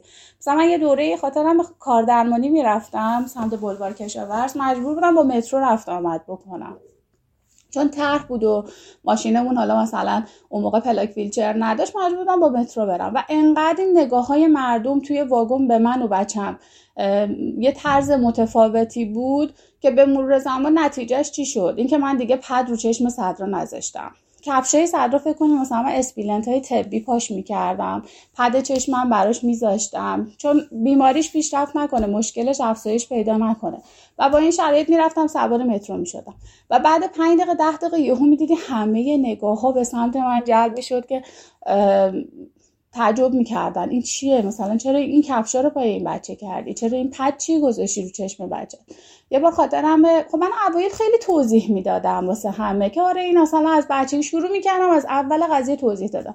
به مرور زمان انگار فرسوده شدم، نتونستم دیگه ادامه بدم به این قضیه و دیگه یا سکوت میکردم، جواب نمیدادم، یا یکم پرخاشگر شده بودم نسبت به مردم. نتیجهش هم میشد من دیگه مترو نرفتم، با مترو دیگه رفت آمد نکردم. یه بار یادمه یه خانومی خیلی متشخص به ظاهر متشخص تا منو دید برگشت یه نگاهی بهم کرد و گفت خانم مشکل بچت چیه؟ من جواب ندادم، بار اول مثلا حسفیری تو گوشم بود و نمیشنیدم. باز دوباره پرسید خانم با شما هم میگم مشکل بچت چیه؟ با این لحن خیلی بی‌ادبانه. خب اینجا مطب دکتر نیست، شما اینجا نیومدی مشکل بچه من حل بکنی. بازم جوابش ندادم. بار سوم زد به شونه خانم با شما میگم مشکل بچت. بابا خب چه مشکلی قرار است مشکلات شما حل بشه اگه بفهمی مشکل بچه من چیه؟ چه دردی از دردات دوا میشه؟ نگاش کردم گفتم خانم اگه می‌خواستم جوابتو بدم همون بار اول جوابتو میدادم. و گفت خب حالا برام سوال شده میخوام بدونم مشکل بچت چیه؟ گفتم اگه شما دکتری. یهو فکر کن کل واگن برگشتم به سمت اون ما رو نگاه کردم. این رفتارا حالا واقعا خدا رو شکر میکنم تو این چند سال اخیر هم اطرافیانم هم کسایی که دورتر توی جامعه باشون برخورد میکنم خیلی کمتر شده. خیلی مثلا نگاه ها به سمت بچه‌م کمتر شده. شاید هم من دیگه اون حرکت‌ها رو مثلا پد چشم دیگه نمیذارم برای صدر رو میبرمش بیرون، دیگه دستکش دستش نمیکنم، دیگه نمیدونم با اسپیلنت بیرون نمیبرمش اگه بخوام مثلا فقط برای یه هواخوری بریم بیرون و بیام. کفشای عادی پاش میکنم که این نگاه‌ها دیگه به سمت من برنگرده که مجبور نباشم جواب بدم.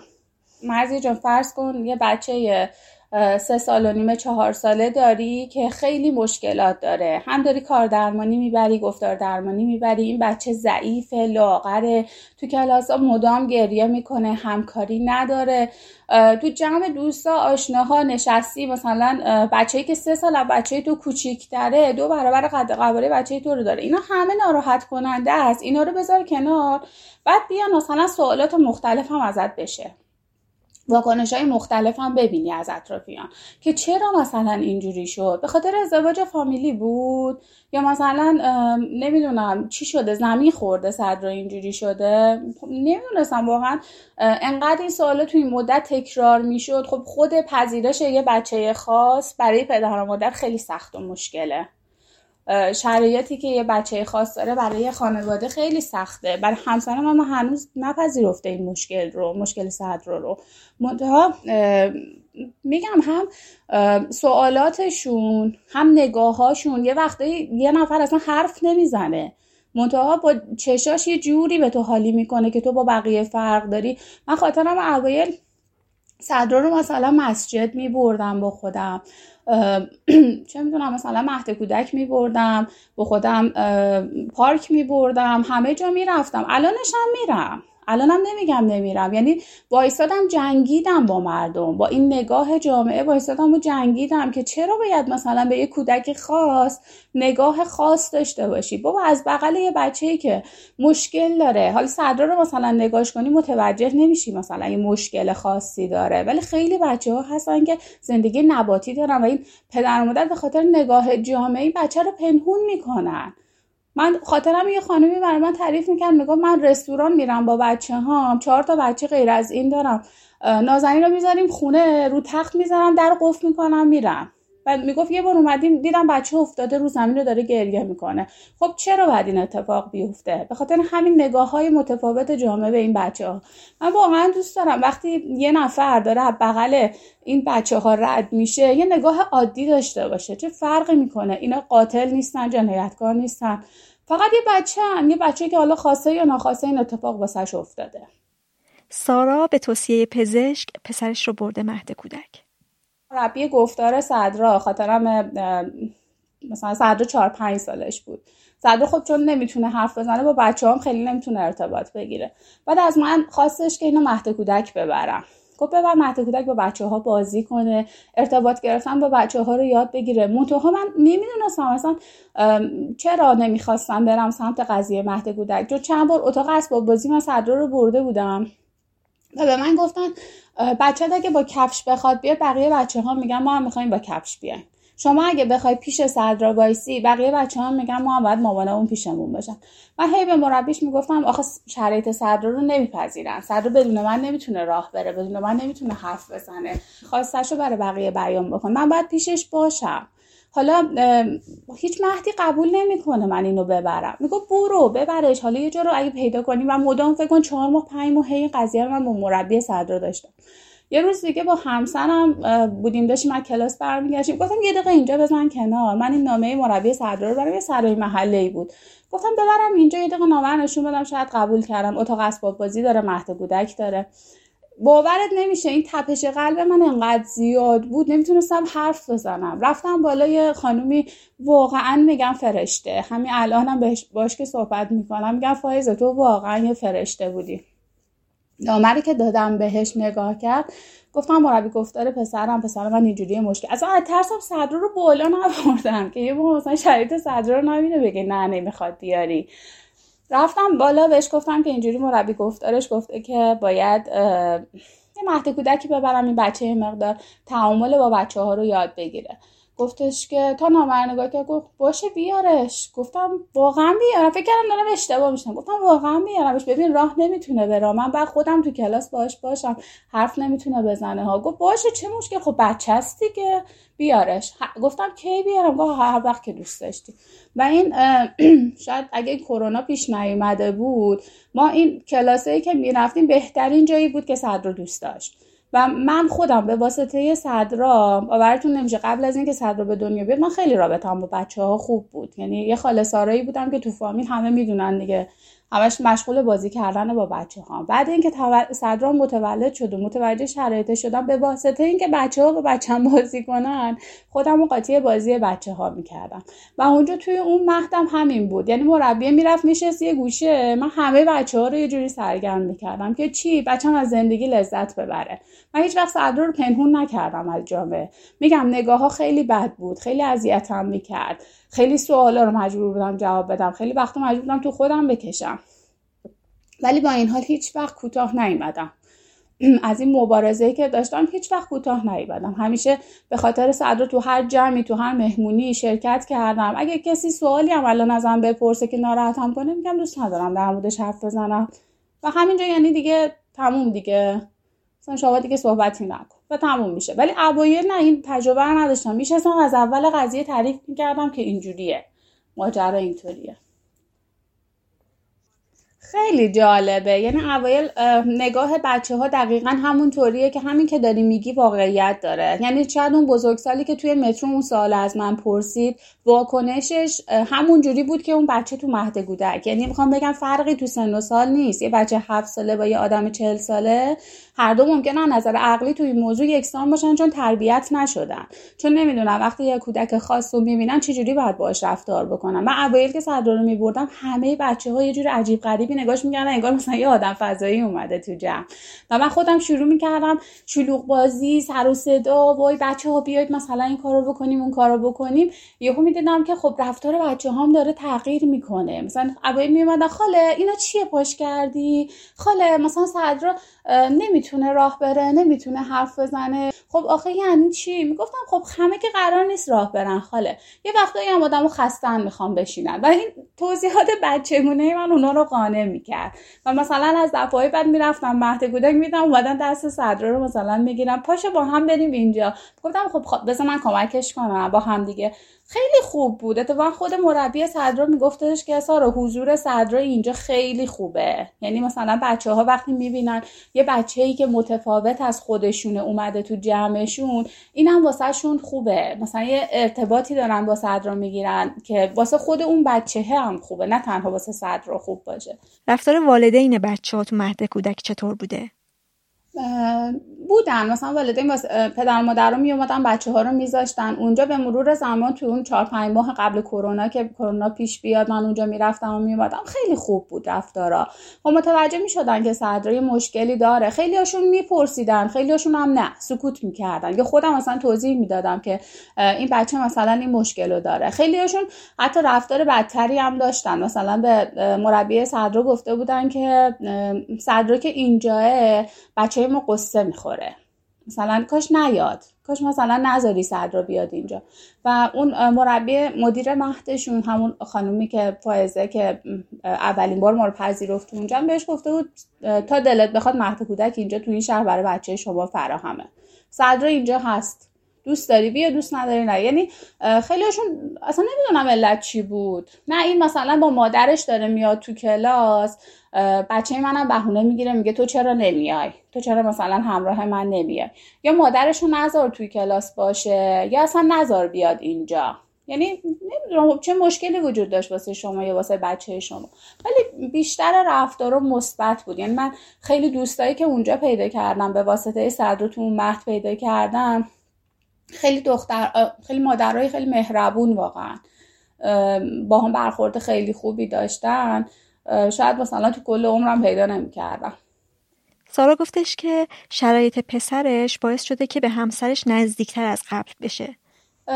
من و همسرم واقعیت شاید پیش دکتر که میرفتیم و برمیگشتیم قد یه ربع 10 دقیقه خیلی منقلب بودیم از حرفایی که دکتر زده. من خاطرمه به خاطر اینکه صدر خیلی علاقه داره با بچه‌ها بازی کنه و بچه‌ها خیلی کم باش ارتباط میگیرن، تصمیم گرفتیم یه بچه‌ی دیگه بیاریم، بچه دار بشیم.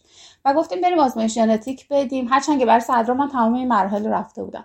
گفتم شاید مثلا یه روش جدیدتری اومده باشه، ببینیم این مشکل رو بتونه حل بکنه این قضیه رو. مراجعه کردیم به آزمایشگاه خیلی معتبر که همه مثلا رو اسمش قسم می‌خوردن بابت بچه دوم. رفتیم وارد اون آزمایشگاه شدیم و مدیر آزمایشگاه به محض اینکه صدر رو دید گفت این بچه رو خودم میخوام ویزیت کنم، این خانواده رو خودم مثلا باشون صحبت میکنم. و رفتیم و عین نیم ساعتی که ما داخل اتاق نشسته بودیم، این خانم دکتر در مورد سندروم صدر انقدر حرف زد برای من و همسرم، انقدر اصرار داشت به اینکه این بچه موندنی نیست و شما خیلی به عمر این بچه دلخوش نباشین، که به بحث اصلی نپرداخت. ما اصلا برای کار دیگه رفته بودیم اونجا، ما رفته بودیم مثلا ازش سوال کنیم که میتونیم یه بچه دیگه بیاریم، که گفت نه اصلا این امکان وجود نداره، درصد این که تو بارداری دومت هم تکرار بشه خیلی زیاده. و خاطرمه که اومدیم تو ماشین نشستیم از شهرک غرب تا شهرری که برسیم خونه یه کلمه با هم حرف نمی‌زدیم. ما اصلا یه 10 دقیقه یه روبی گذاشت نگاش کردم، دیدم داره گریه میکنه. گفتم واسه چی گریه میکنی؟ گفت چرا این حرفو میزنه؟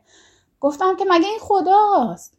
واسه چی داری به خاطر حرف یه بنده خدا قصه میخوری؟ مگه این صدر رو به وجود آورده؟ اون کسی که به وجودش آورده خودش هم نگهش میداره، برای چی قصه میخوری؟ ولش کن. بعد یهو حالا هوا عوض شد و کلا اصلا تو این 7 سال ما خیلی دکتر رفتیم به خاطر صدر، و هر بار که برگشتیم تقریبا 1-2 روزی قصه خوردیم بابت اینکه خب چرا مشکل بچه‌مون اینجوریه، چرا من، چرا مثلا این اتفاق بین این هم آدم باید واسه ما بیفته. ولی بعد به این نتیجه رسیدیم که خب بالا اتفاق افتاده، بعد چی کار کنیم؟ بشینیم همینجوری قصه بخوریم؟ نه، دستامونو میذاریم رو پامون بلند میشیم یا علی میگیم، زندگیمون رو ادامه میدیم. حالا بچه ما طبیعی نشده، راه نمیره، حرف نمیزنه، اما خیلی خوبیای دیگه داره، بچه مهربونیه، شاده، دلش میخواد زندگی بکنه، به خاطر همینا ما زندگی میکنه.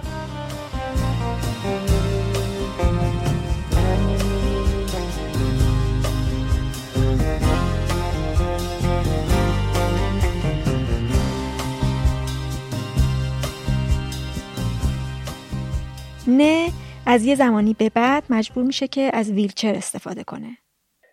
من به طور مادرزادی بیماری داشتم، همین بیماری SMA که این چند سال خیلی معروف شده، ولی اون تیپ شدیدش که باعث حالا معمولا فوت زودرس میشه نه، یه تیپ دیگه است که تا بزرگسالی ادامه پیدا میکنه.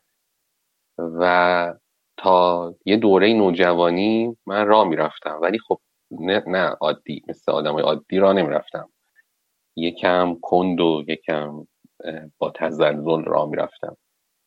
و بعد تو دوره نوجوانی حالا یه اتفاقی رخ داد، یه تصادفی کردم، پام شکست، و بعد از اون دیگه عملاً از ویلچر دارم استفاده میکنم، یعنی از 14-15 سالگی، و الانم 37-8 سالمه و دیگه تو این مدت 21-2 سالگی دیگه، یعنی 21-2 سال اخیر دیگه راه نرفتم، یه رو ویلچر بودم.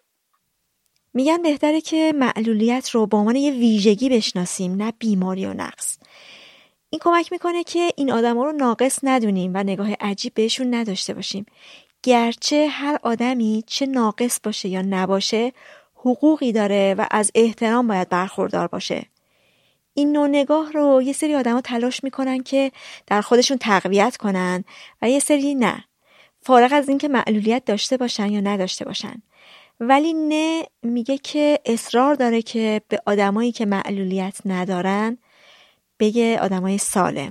خودش توضیح میده. از دید من به عنوان آدمی که حالا از ویلچر استفاده میکنه، روی ویلچر میشینه، میخوام بگم که به طور قطعی این وضعیت، یعنی این وضعیت حالا معلولیت جسمی حرکتی که منجر به استفاده ویلچر میشه، دارم به طور خاص راجع به این وضعیت حرف میزنم، قطعا یه فاصله خیلی عظیمی ایجاد میکنه بین من و دیگران، هم فاصله عینی هم فاصله ذهنی، بین من و دیگرانی که من میگم آدمای سالم. خیلی ها این نامگذاری رو دوست ندارن، یعنی مخالف این نامگذاری هن، مخصوصا از افراد جامعه معلولان.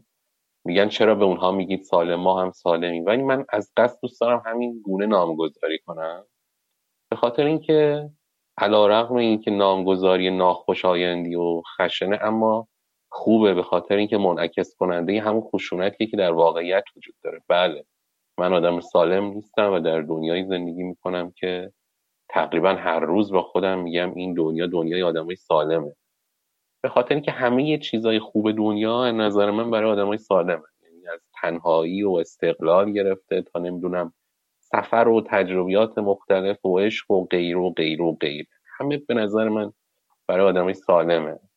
و این حرفی هم که میزنم خیلی حرف عجیبی نیست، یعنی کافیه که یکی از همین آدمای سالم که داره تو این جامعه زندگی میکنه بریم بهش بگیم که تمام اون چیزهایی که در زندگی برات خوشایند بوده، همه موفقیت‌هایی که بهشون رسیدی، همه چیزهایی که خوشحالت کرده، باعث نشاط و لذت و حس خوب برات شده رو تصور کن و تصور کن که حالا روی وینچری و میخوای همه اونها رو تجربه کنی مجدد.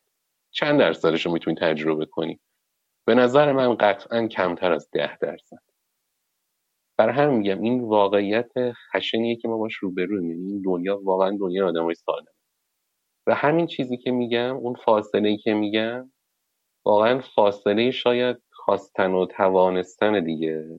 یعنی از دید من، از زاویه دید من، آدما تو دنیا دو دستن. یه دسته آدما که رو پای خودشون هستن، هم از نمیدونم فقیر ثروتمند با هر زبان و قومیت، یه دسته رو پای خودشون نیستن. و وقتی رو پای خودت نیستی دیگه فرقی هم نداره، دکتری، مهندسی، همیشه وابسته دیگه. این وابستگی همیشه هست. یعنی همون آدم 10%، 10% از چیزی هستی که میتونی باشی. به نظر من 10% از تمام رویاها، تخیلات، همه آرزوهات رو میتونی عملی کنی، بهش برسی. این واقعیت. یعنی من سر این واقعیت با خودم رو درواسی ندارم، خودم رو گول نمیزنم. و حالا نتیجه همه اینها چیه؟ بله، احساس انزوای همیشگی، احساس تفاوت مداوم، احساس غریبگی مدام. من مدت هاست کمتر دارم میخواد تو جمع آدم ها باشم، هم آدم های سالم، حتی این دوستان باشم.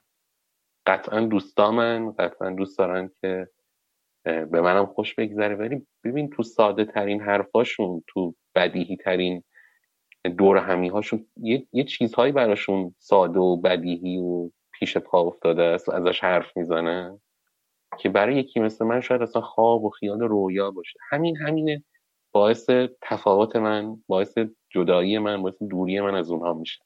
یعنی من این فکر میکنم که چیزهایی براشون ساده است، طبیعی، بدیهی، پیش پا افتاده است، تجربه هر روزشون، شاید که من هیچ وقت اصلا نمیتونم به اونها برسم به اون شکلی که اونها میتونن.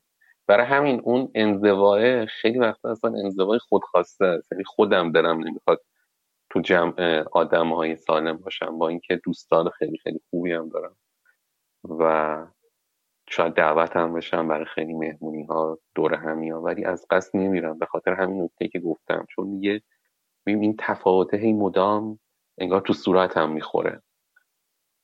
چیزی نیست که بگم تو ذهن منه فقط، نه، به شکل عینی وجود داره. قطعا اونا که قصد ندارن منو آزار بدن، ولی میگم اونقدر براشون دیگه چیزایی طبیعی و ساده و بدیهیه، اما همین بدیهی بودن و طبیعی بودنشه که من رو آزار میده و ترجیح میدم اصلا نباشم تو جمع آدم‌های سالم، همونطور که ترجیح میدم تو جمع آدم‌های مثل خودم هم نباشم. یعنی اصلا عضو هیچ انجمن و نمیدونم چیزی که آدمایی مثل من توش باشن نیستم و نمیخوام تو جمع اونجور آدم هم باشم. یه انزوای خودخواسته است بیشتر.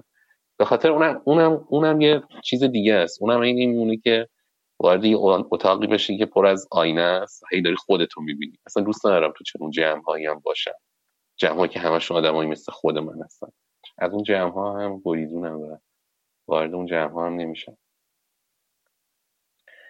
تو این میگم قواعد ساخت این دنیا اینه. یعنی دنیا رو آدمای سالم ساختن برای خودشون و برای آدم‌های دیگه جایی نیست، کمتر جایی هست. بله، البته که جامعه با جامعه، محیط با محیط هم فرق میکنه. بله، تو جامعه ما اوضاع خیلی بدتره نسبت به، شاید من اون پادکست نابینه‌های شما رو گوش داده بودم، مثلا یه دوستی بود داشت مثال دانمارک رو می‌زد. بله، جامعه به جامعه فرق داره دیگه. حالا من شاید دارم فقط از جامعه خودمون حرف میزنم. خب میگم قواعد این جامعه منطبق با آدم‌های سالمه و کسی که این سلامت رو نداشته باشه انگار که داره مدام ترد میشه، یا مدام تحقیر میشه، یا مدام دور میفته از اون جریان اصلی زندگی.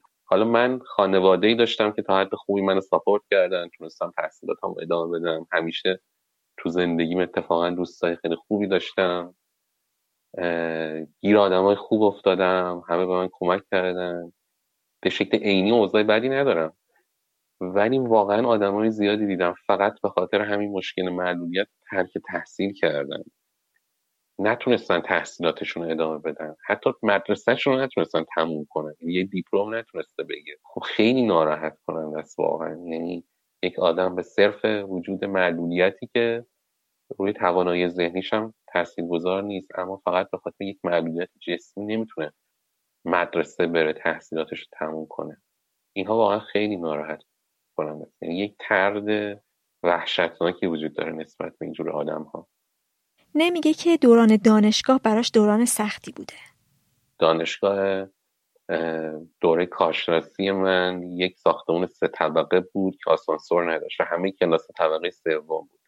خیلی برای من ناراحت کننده بود که مجبورم هر روز روزی 4-5 دفعه اگر کلاس‌های متوالی پشت سر هم داشتم به دوستان بگم منو این پلا ببرید بالا بیارید پایین، ببرید بالا بیارید پایین. خیلی وقتا تلاش میکردم از اون بالا پایین نیام، حتی مثلا برای تایم ناهار نیام پایین، هم بالا بمونم، برای اینکه این درخواست مداوم که منو این پلا ببرید بالا بیارید پایین خیلی برام ناراحت کننده و واقعا هم تاثیرگذار بود. یعنی بعضی وقتا کلاس رو شرکت نمی‌کردم به خاطر اینکه این زحمت رو به بقیه ندم یا برام سخت بود این که بخوام چنین خواسته‌ای داشته باشم.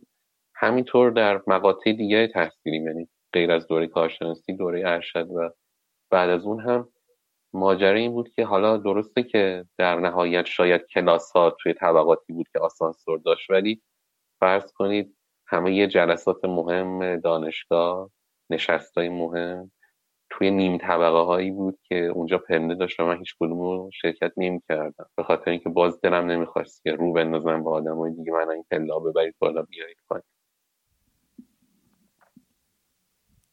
تجربه نه درباره کار پیدا کردن، البته که الان شاغله. اون یه دوره‌ای بود که مثلا دلم می‌خواست توی آزمون‌های استخدامی شرکت کنم. توی برخیش می‌نوشتن که معافیت پزشکی نباید داشته باشید. حالا شغل چی بود؟ فرض کنید یه شغلی مثل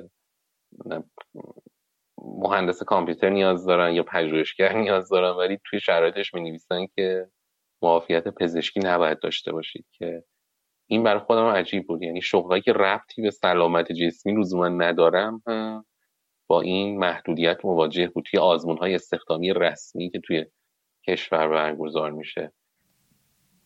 دورنا همونطور که شنیدید اول این قسمت توضیح داد که بعضیا نگاه مقدس انگارانه به افراد دارای معلولیت دارن. یه نگاه دیگه هم هست که باز آدما تو صحبتاشون گفتن، اینکه معلولیت نتیجه یه گناهه.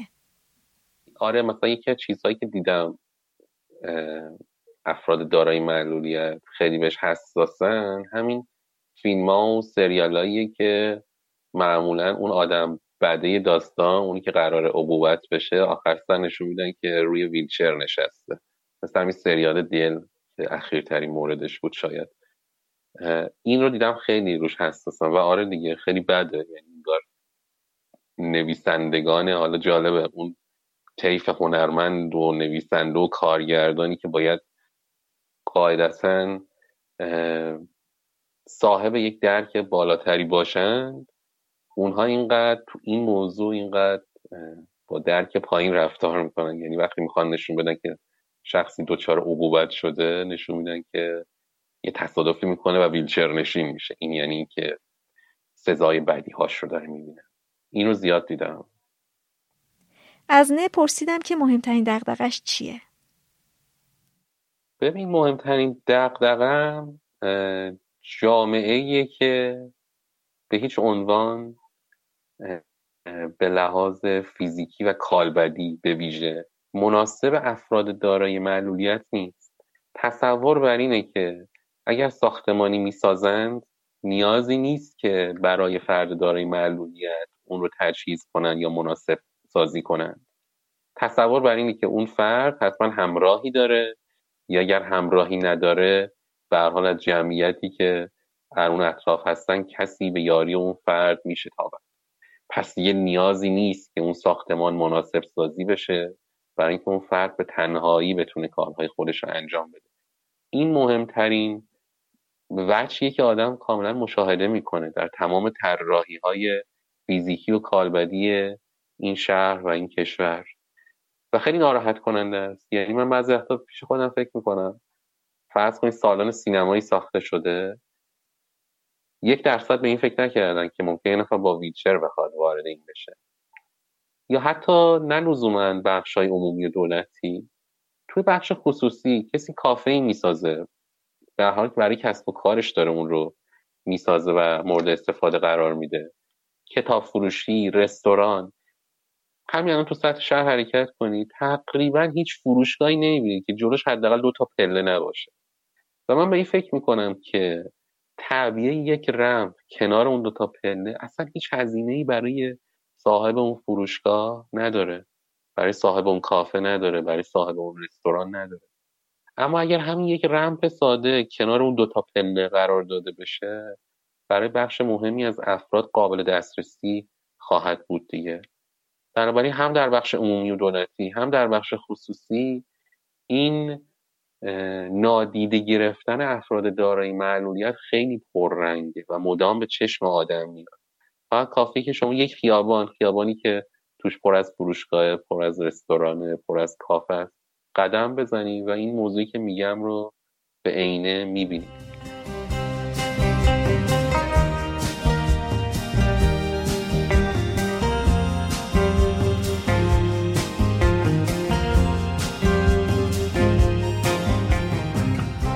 بهنام از بدو تولد معلولیت داشته، اما معلولیتش اینطور که خودش میگه ژنتیکی نیست. من مشکلم CP هست و از ویلچر استفاده میکنم و از بدو تولد همین مشکل رو داشتم.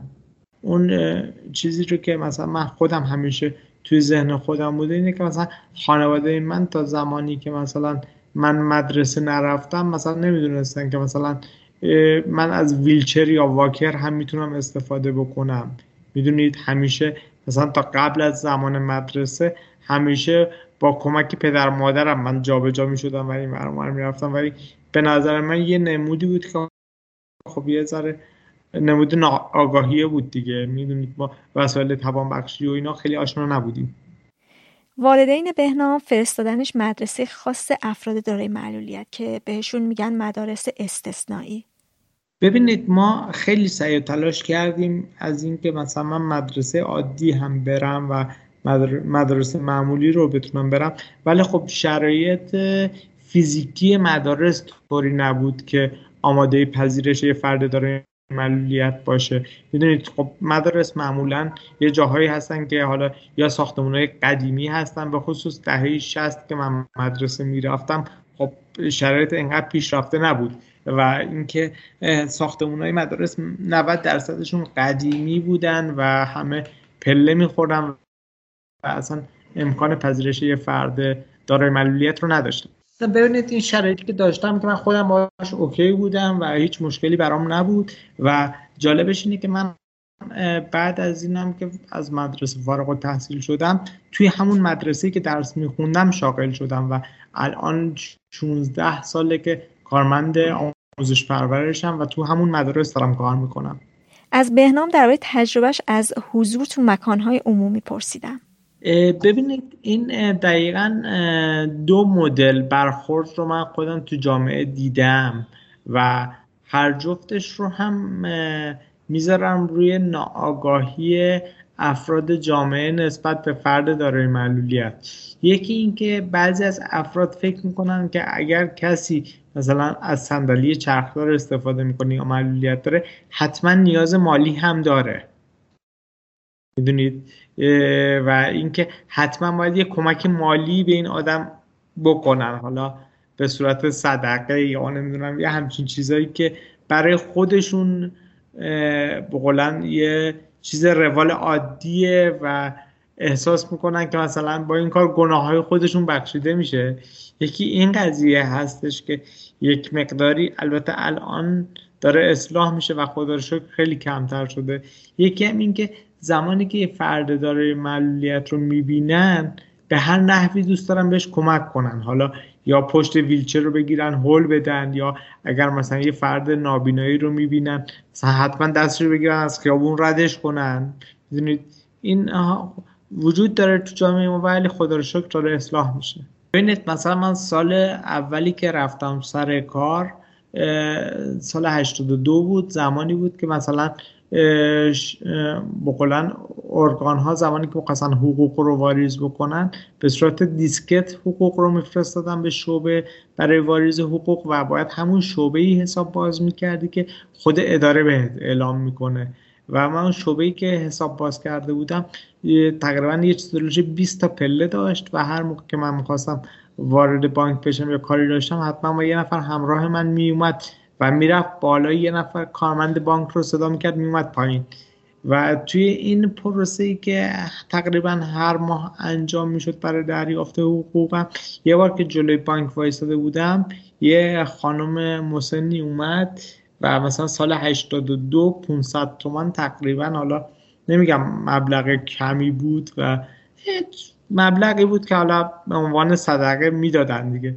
بعد اومد جلو و مثلا 500 تومان گذاشت روی پای من رو ویلچر و گفت پسرم این مال خودت. بعد من مثلا باش صحبت کردم، گفتم خب این برای چیه مثلا روج، گفت نه این من دوست داشتم اینو به شما بدم.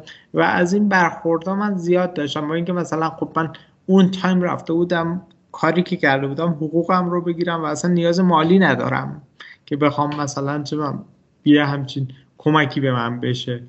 و از این خاطرات این مدلی زیاد داشتم. و دوستم زمانی که اومد و از بانک اومد بیرون گفت خانمه چی میگفت؟ گفتم هیچ، 500 تومن داده بود که بریم شیکاگو بخوریم. گفت 1000 تومن ازش میگرفتی 2 تا برای منم میتونستیم بخریم. به حالت شوخی و طنز میگفت دوست ما. 2 هفته پیش نه این مورد رو تو مورد کمک کردن که من تو پیاده رو وایساده بودم و داشتم بقولن کاری انجام میدادم جلوی آبربانک. بعد یه آقای اومده بود که به زور میخواست کمک کنه که حتما من از رو پل رد بشم برم تو خیابون. هرچی گفتم آقا الان من نیاز به کمک ندارم، الان جای دیگه کار دارم و منتظرم، اینجا منتظر فردی هستم که باید همینجا وایسم تا بیان. مثلا خیلی اصرار داشتن که حتما پشت ویلچر رو بگیرم و کمک کنن. کنجکاوی و سوال هم که همیشه هست، خصوص زمانی که توی ماشین میشینم و حالا بخوام از خونه برم محل کارم یا برگردم، معمولا که راننده هایی که زحمت میکشن من رو میبرن میارن، حالا تاکسی یا مثلا وسایل مثل اسنپ و تپسی و اینها، خیلی کنجکاون که خب حالا مثلا چی شد که اینطوری شدی. بعد یا مثلا اگر راجب شرایط جسمی من نپرسن راجب ویلچر حتما میپرسن که مثلا این چه مدلیه، قیمتش چقدره، یا مثلا هرچی چی کار بکنی قیمتش بالاتره، چی کار بکنی قیمتش پایینتره، یا امکاناتش چیا میتونه باشه. راجب اینجور چیزها خیلی از من سوال میشه. چند روز پیش که من داشتم می اومدم سر کار برگشتم به من گفتن که خب کجا میری تو این شرایط آلودگی هوا و اینا کرونا و اینا. گفتم راننده برگشت من گفتش که حالا واجبه که حتما بری؟ بعد گفتم که بله دیگه حتما واجبه که دارم میرم. بعد گفت آره من که شنیدم که شما انقدر بهزیستی بهتون خدمات میده، من واقعا نمیدونم تو این شرایط شما وقتتون اضافه از پولتون زیادی کرده پامش نخونه میاییم بیرون. مثلا یه باورهای بیمنطق مردم دارن نسبت به افراد دارای معلولیت که حالا مثلا فردی که معلولیت داره پس نباید کار کنه، یا مثلا ارگانهای دولتی اینقدر امکانات به فرد دارای معلولیت میدن که دیگه اصلا نیازی به کار کردن نداره. بهنام ازدواج کرده و همسرش معلولیت نداره. از طریق یکی از دوستان مشترک با همسرم آشنا شدم. بعد زمانی که با ایشون آشنا شدم خب ما قبل از اینکه بخوایم ازدواج کنیم یه مدتی با هم آشنا بودیم، رفت آمد داشتیم و شرایط من رو میدیدن. و زمانی هم که خواستم ازدواج بکنم، چون من اولین باری بود که تو عمرم اصلا یه همچین قصدی رو کردم و یه خواستگاری رفتم و ازدواج کردم، یه مقداری نمیدونستم که واقعا برخورد خانواده طرف مقابلم به چه صورت هست. یه ذره دغدغه و نگرانی داشتم که خب حالا شاید مثلا همسر من که مثلا من رو دیده بود شاید من رو قبول کرده و حالا مثلا من اگر بخوام برم وارد اون خانواده بشم به عنوان یه خواستگار شاید اصلا خانواده من رو نپذیرن. که خدا رو شکر اصلا یه همچین چیزی به وجود نیامد، حتی کوچکترین صحبتی هم راجع به معلولیت من اصلا به میون نیامد. یعنی من تمام پروسه زمانی که رفتم خواستگاری تا زمانی که ازدواج کردم تماما مثل یه فردی که معلولیت نداره با من برخورد شد. هنوز هم ما تو دیدگاه سنتیمون اینجوریه که آره من یه کار خیری کردم که مثلا با یه فرد داره معلولیت ازدواج کردم که مثلا حالا یا خدا به هم یه اجر و پاداشی بده یا اینکه گناهانی که قبلا تو زندگیم کردم یه جورایی بخشیده بشه با این کار. من توی دوروری‌های خودم توی دوستای خودم واقعا یه همچین دیدگاهی رو دیدم و وجود داره هنوز. مثلا واقعا اصلا یه فردی اومد و خودش به دوست من درخواست ازدواج داد، هدفش هم این بود که مثلا یه اجر و پاداشی توی دنیای دیگه از خدا بخواد بگیره و بابت ثوابش این کار رو کرد. من دقیقا برعکس این رو یک بار توی فروشگاه شنیدم و اینطوری بود که گفتن آخه دختره حیف شد، جوونیش بنده خدا به فنا رفت. واقعا بگو آقا تو چرا دختر به این خوبی چرا مثلا میری با یه فرد معلول ازدواج میکنی که زندگی تو تباه کنی؟ من واقعا خودم یه همچین چیزی رو شنیدم توی فروشگاه زمانی که با همسرم داشتم میرفتم. ببینید همسر من میخنده معلومه من واقعا توی ذهنش چی میگذره ولی توی اون لحظه میخنده و خیلی شاد میشه. من احتمالاً فکر میکنم جوک براش تعریف کردن یا یه همچین چیزی، ولی میگم همسرم تا الان که توی این 6 سالی که من ازدواج کردم هیچ نگاه متفاوتی از همسرم ندیدم و هیچ این حرفا روش تأثیر نداشته تا به امروز. حالا از این به بعد رو نمیدونم ولی تا الان همچین چیزی رو من تو زندگیم حس نکردم. بهنام 2 بچه غیر معلول داره. خیلی از دوستای خودم میگن تو دیوانه‌ای که 2 بچه هم داری و چه کاری بود آخه، هم ازدواج کردی گفتیم خب حالا ازدواج کردی دیگه بچه آوردن چی بود بچه چی؟ ولی واقعا زندگی آدم ها با اومدن بچه واقعا تغییر میکنه و من اینو واقعا تو زندگی خودم حس کردم و واقعا دوست داشتم و تنها چیزی که برای من همیشه چالش بوده و هست اینه که من زمانی که بچم در مورد معلولیت از من میپرسه من باید چه واکنشی از خودم نشون بدم یا چجوری باید این معلولیت رو برای بچه خودم جا بندازم که خب بابای شما با بابای بقیه دوستات فرق داره.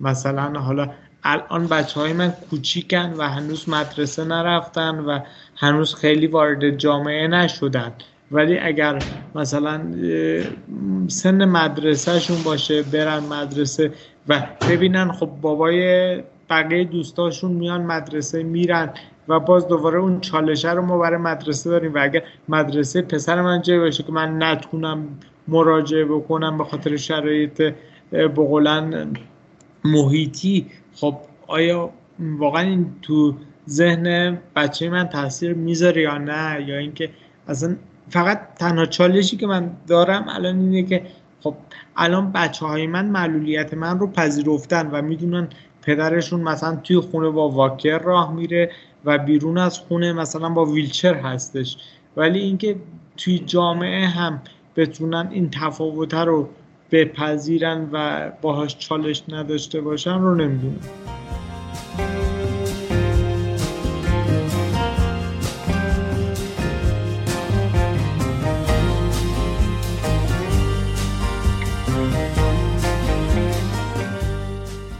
مهناز هم در جریان به دنیا اومدنش دچار مشکل شده.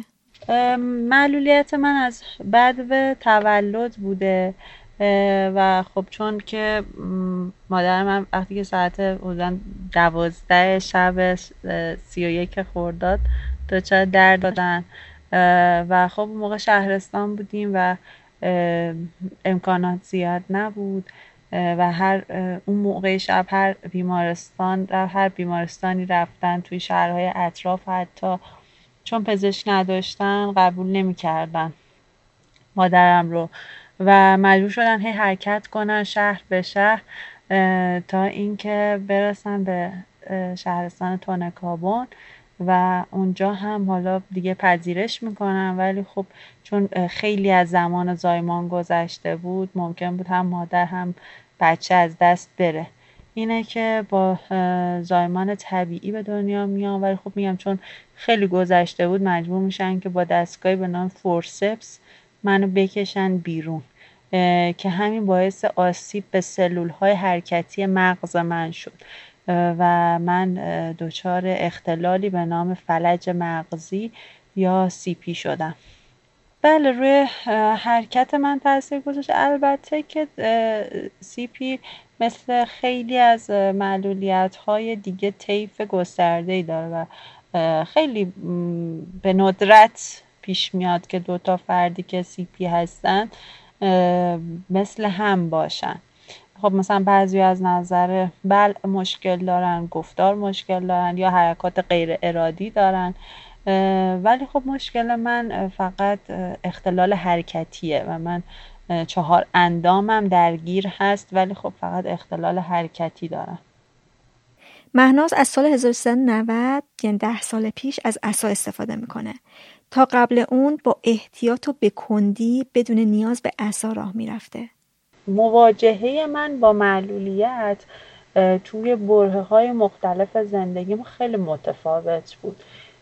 کودکی توی این زمینه که خب نمیتونستم با بقیه بچه‌ها بازی کنم، این فرق رو حس میکردم که نمیتونم با بقیه بازی کنم.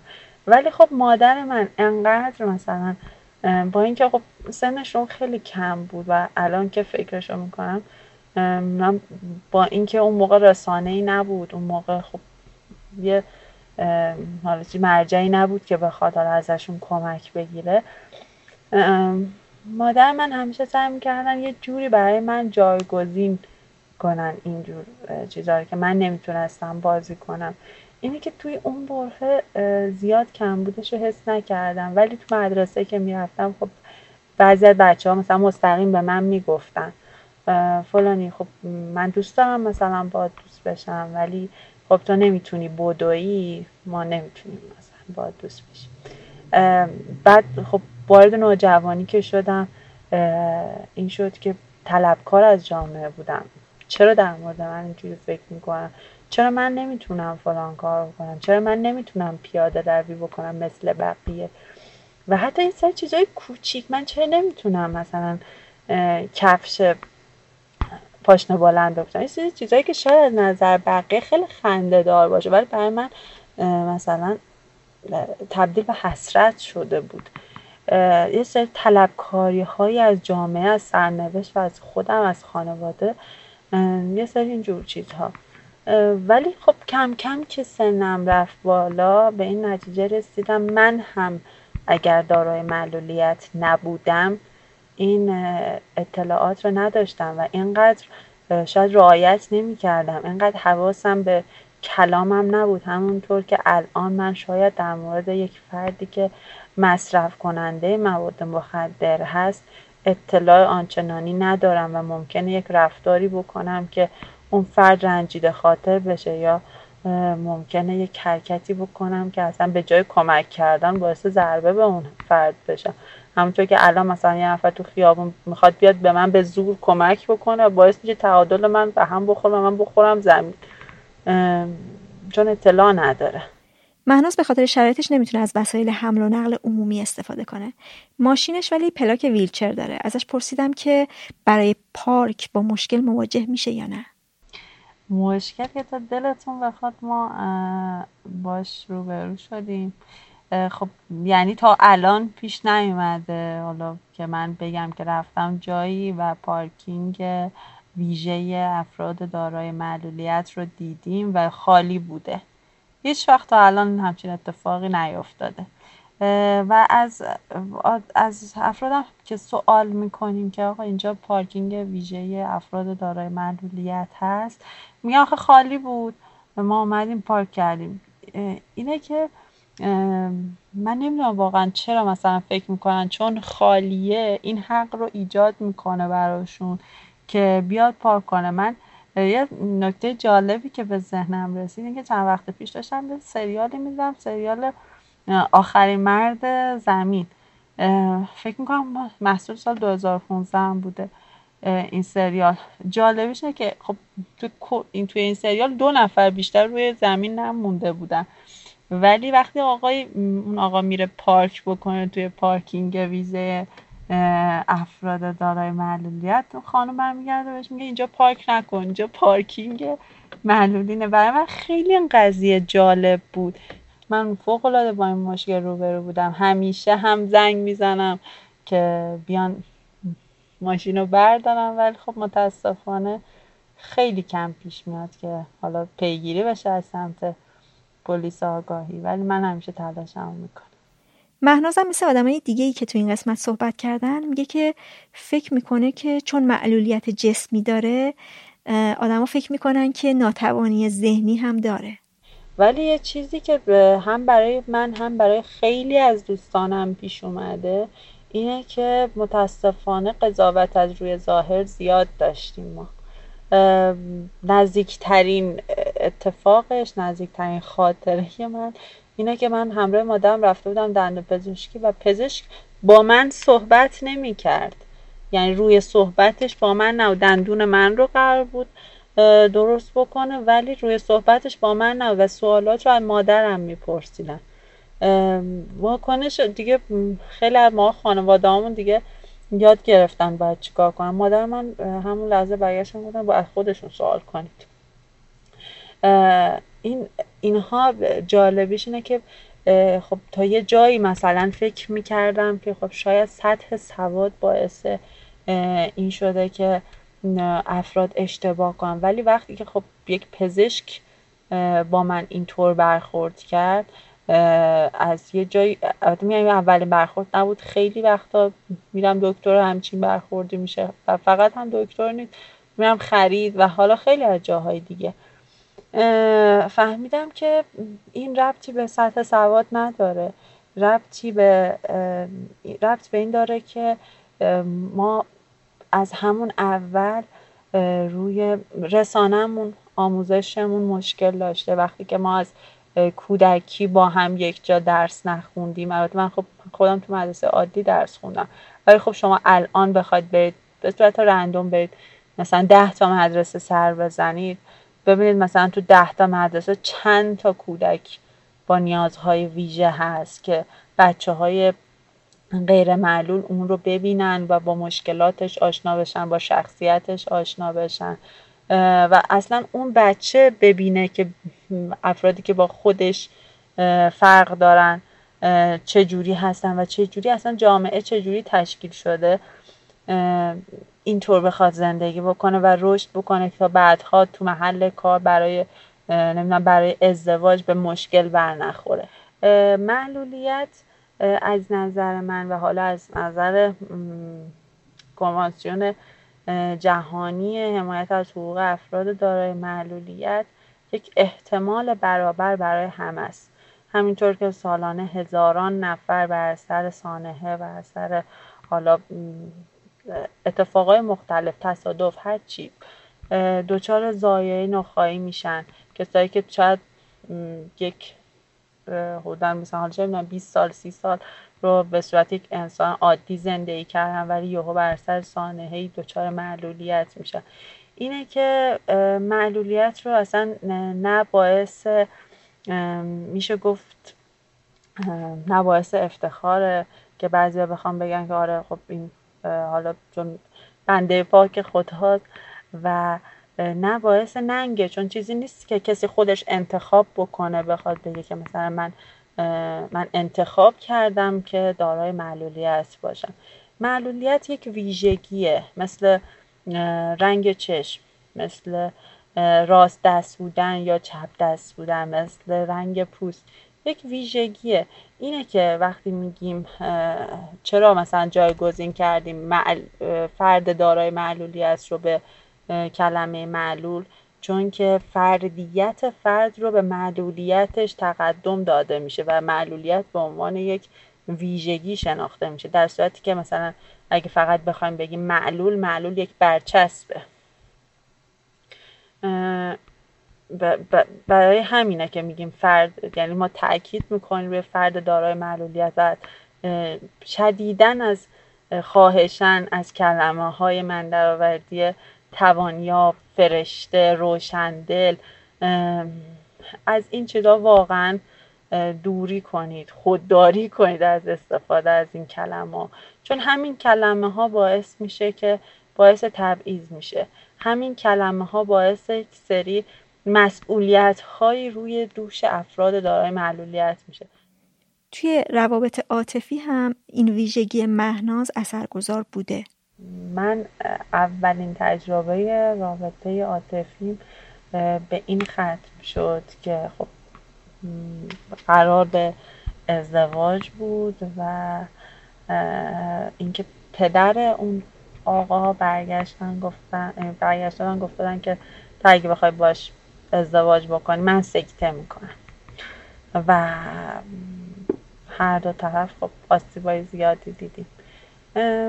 اینطور برخوردها رو من داشتم و خب خیلی ها مثلا میان مثلا پیشنهادها جالب، مثلا میان میگن که آره خب برای دوستی میتونیم ولی برای ازدواج نمیدونم که خانواده هم موافقت نمیکنن. یه سری اینجور صحبت ها رو خیلی شنیدم که خب قطعا باعث آسیبه و اینه که الان مدت هاست که سعی میکنم محتاطانه تر عمل بکنم. متاسفانه حالا اینم خاطره زیبایی نیست که من بخوام تعریف بکنم، ولی اینطور آزارها رو من داشتم و شنیدم که خب مثلا سوار تاکسی بودم و خب راننده برگشته و من گفته که خب شما جوونید، حیفه حالا نمیتونید ازدواج بکنید، حداقلش ازدواج موقت که میتونید داشته باشید. یه سری اینجور آزارها رو هم تو جامعه متحمل شدم و خیلی آسیب بدی به هم زده اینجور صحبتها. بقیه درباره مناسب نبودن مکانها برای حضور افراد دارای معلولیت گفتن. نکته‌ای که مهناز میگه اینه که اگه جایی هم مناسب سازی شده باشه یا مناسب باشه اصلا دربارش اطلاع رسانی نمیشه که افراد دارای معلولیت خبردار بشن و بتونن استفاده کنن. واقعا ما خیلی از جاها نمیتونیم استفاده بکنیم و حتی اگه جایی هم مناسب باشه ما اطلاع نداریم اصلا که آقا اینجا مثلا برای ما مناسب سازی شده. من چند وقت پیش خب مثلا از طریق یکی از این اپلیکیشن هایی که حالا تخفیفان و اینجور چیزا تونستم مثلا یه رستورانی برای خودم و یکی از دوستانم رزرو بکنم برم. وقتی رفتم اونجا دیدم که اونجا اصلا مناسب سازی نشده و یه سری 10-15 تا پله میخوره و میره پایین و من اگه مثلا همراه نداشتم نمیتونستم، اصلا خود من هم نمیتونستم از اون پله ها برم پایین. اینه که حتی میگم هیچ جا هم اطلاع رسانی هم نمیشه، آقا مثلا این رستوران، این سینما، این پارک برای افراد معلولیت خب مناسب سازی شده.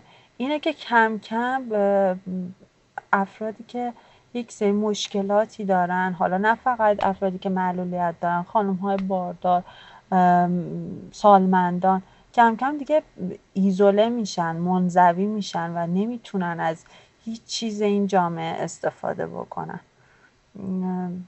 خیلی وقتا پیش اومد، حتی من همین چند روز پیش که توی خود سازمان بهزیستی من کار اداری داشتم و رفتم، مناسب سازی نشده بود.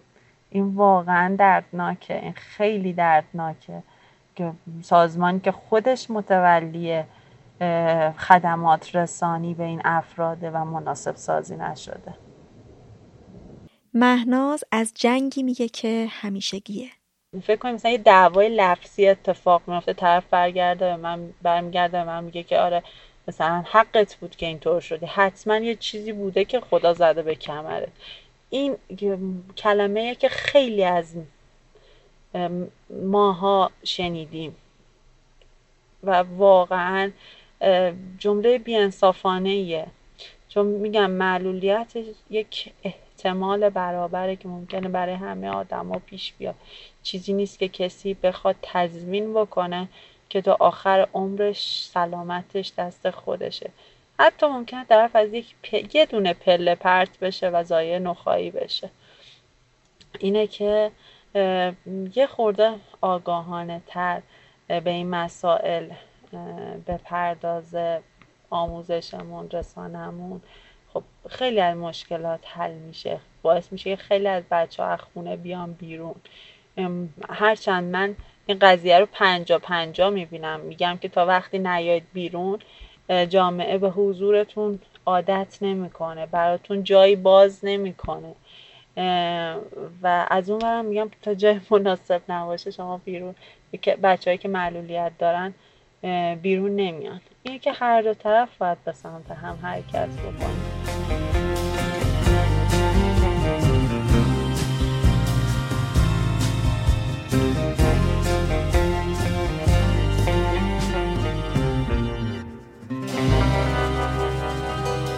این 38مین قسمت رادیو مرز بود. ممنون که گوش میدید و پادکست رو به دیگران معرفی میکنید. این بزرگترین کمک به پادکست. از گروه کلی، گلنوش و کیارش عمرانی هم ممنونم که موسیقی شروع و پایان پادکست رو ساختن. مرزیه، بهمن ماه 1400.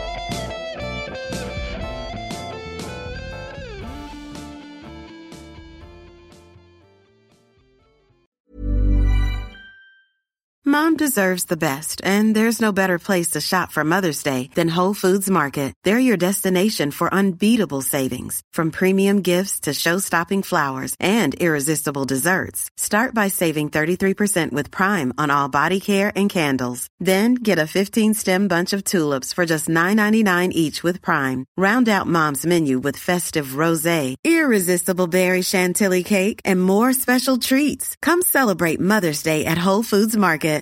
Imagine the softest sheets you've ever felt. Now imagine them getting even softer over time.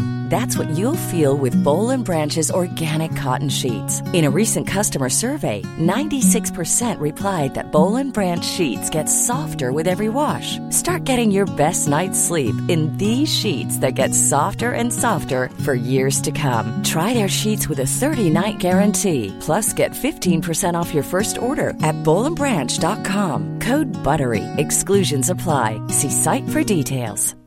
If you're looking for plump lips that last, you need to know about Juvederm lip fillers. With Juvederm Volbella XC and Juvederm Ultra XC, your lip look, whether it's subtle or bold, can last up to 1 full year with optimal treatment and no additional maintenance. Find a licensed specialist and see if it's right for you at Juvederm.com today. That's Juvederm.com. Add fullness to lips in adults over 21 with Juvederm Volbella XC or Juvederm Ultra XC. Do not use if you have severe allergies or a history of severe allergic reactions, or if you're allergic to lidocaine or the proteins used in Juvederm. Tell your doctor if you have a history of scarring or taking medicines that decrease the body's immune response or that can prolong bleeding. Common side effects include injection site redness, swelling, pain, tenderness, firmness, lumps, bumps, bruising, discoloration, or itching. As with all fillers, there's a rare risk of unintentional injection into a blood vessel, which can cause vision abnormalities, blindness, stroke, temporary scabs, or scarring. For full, important safety information, visit Juvederm.com.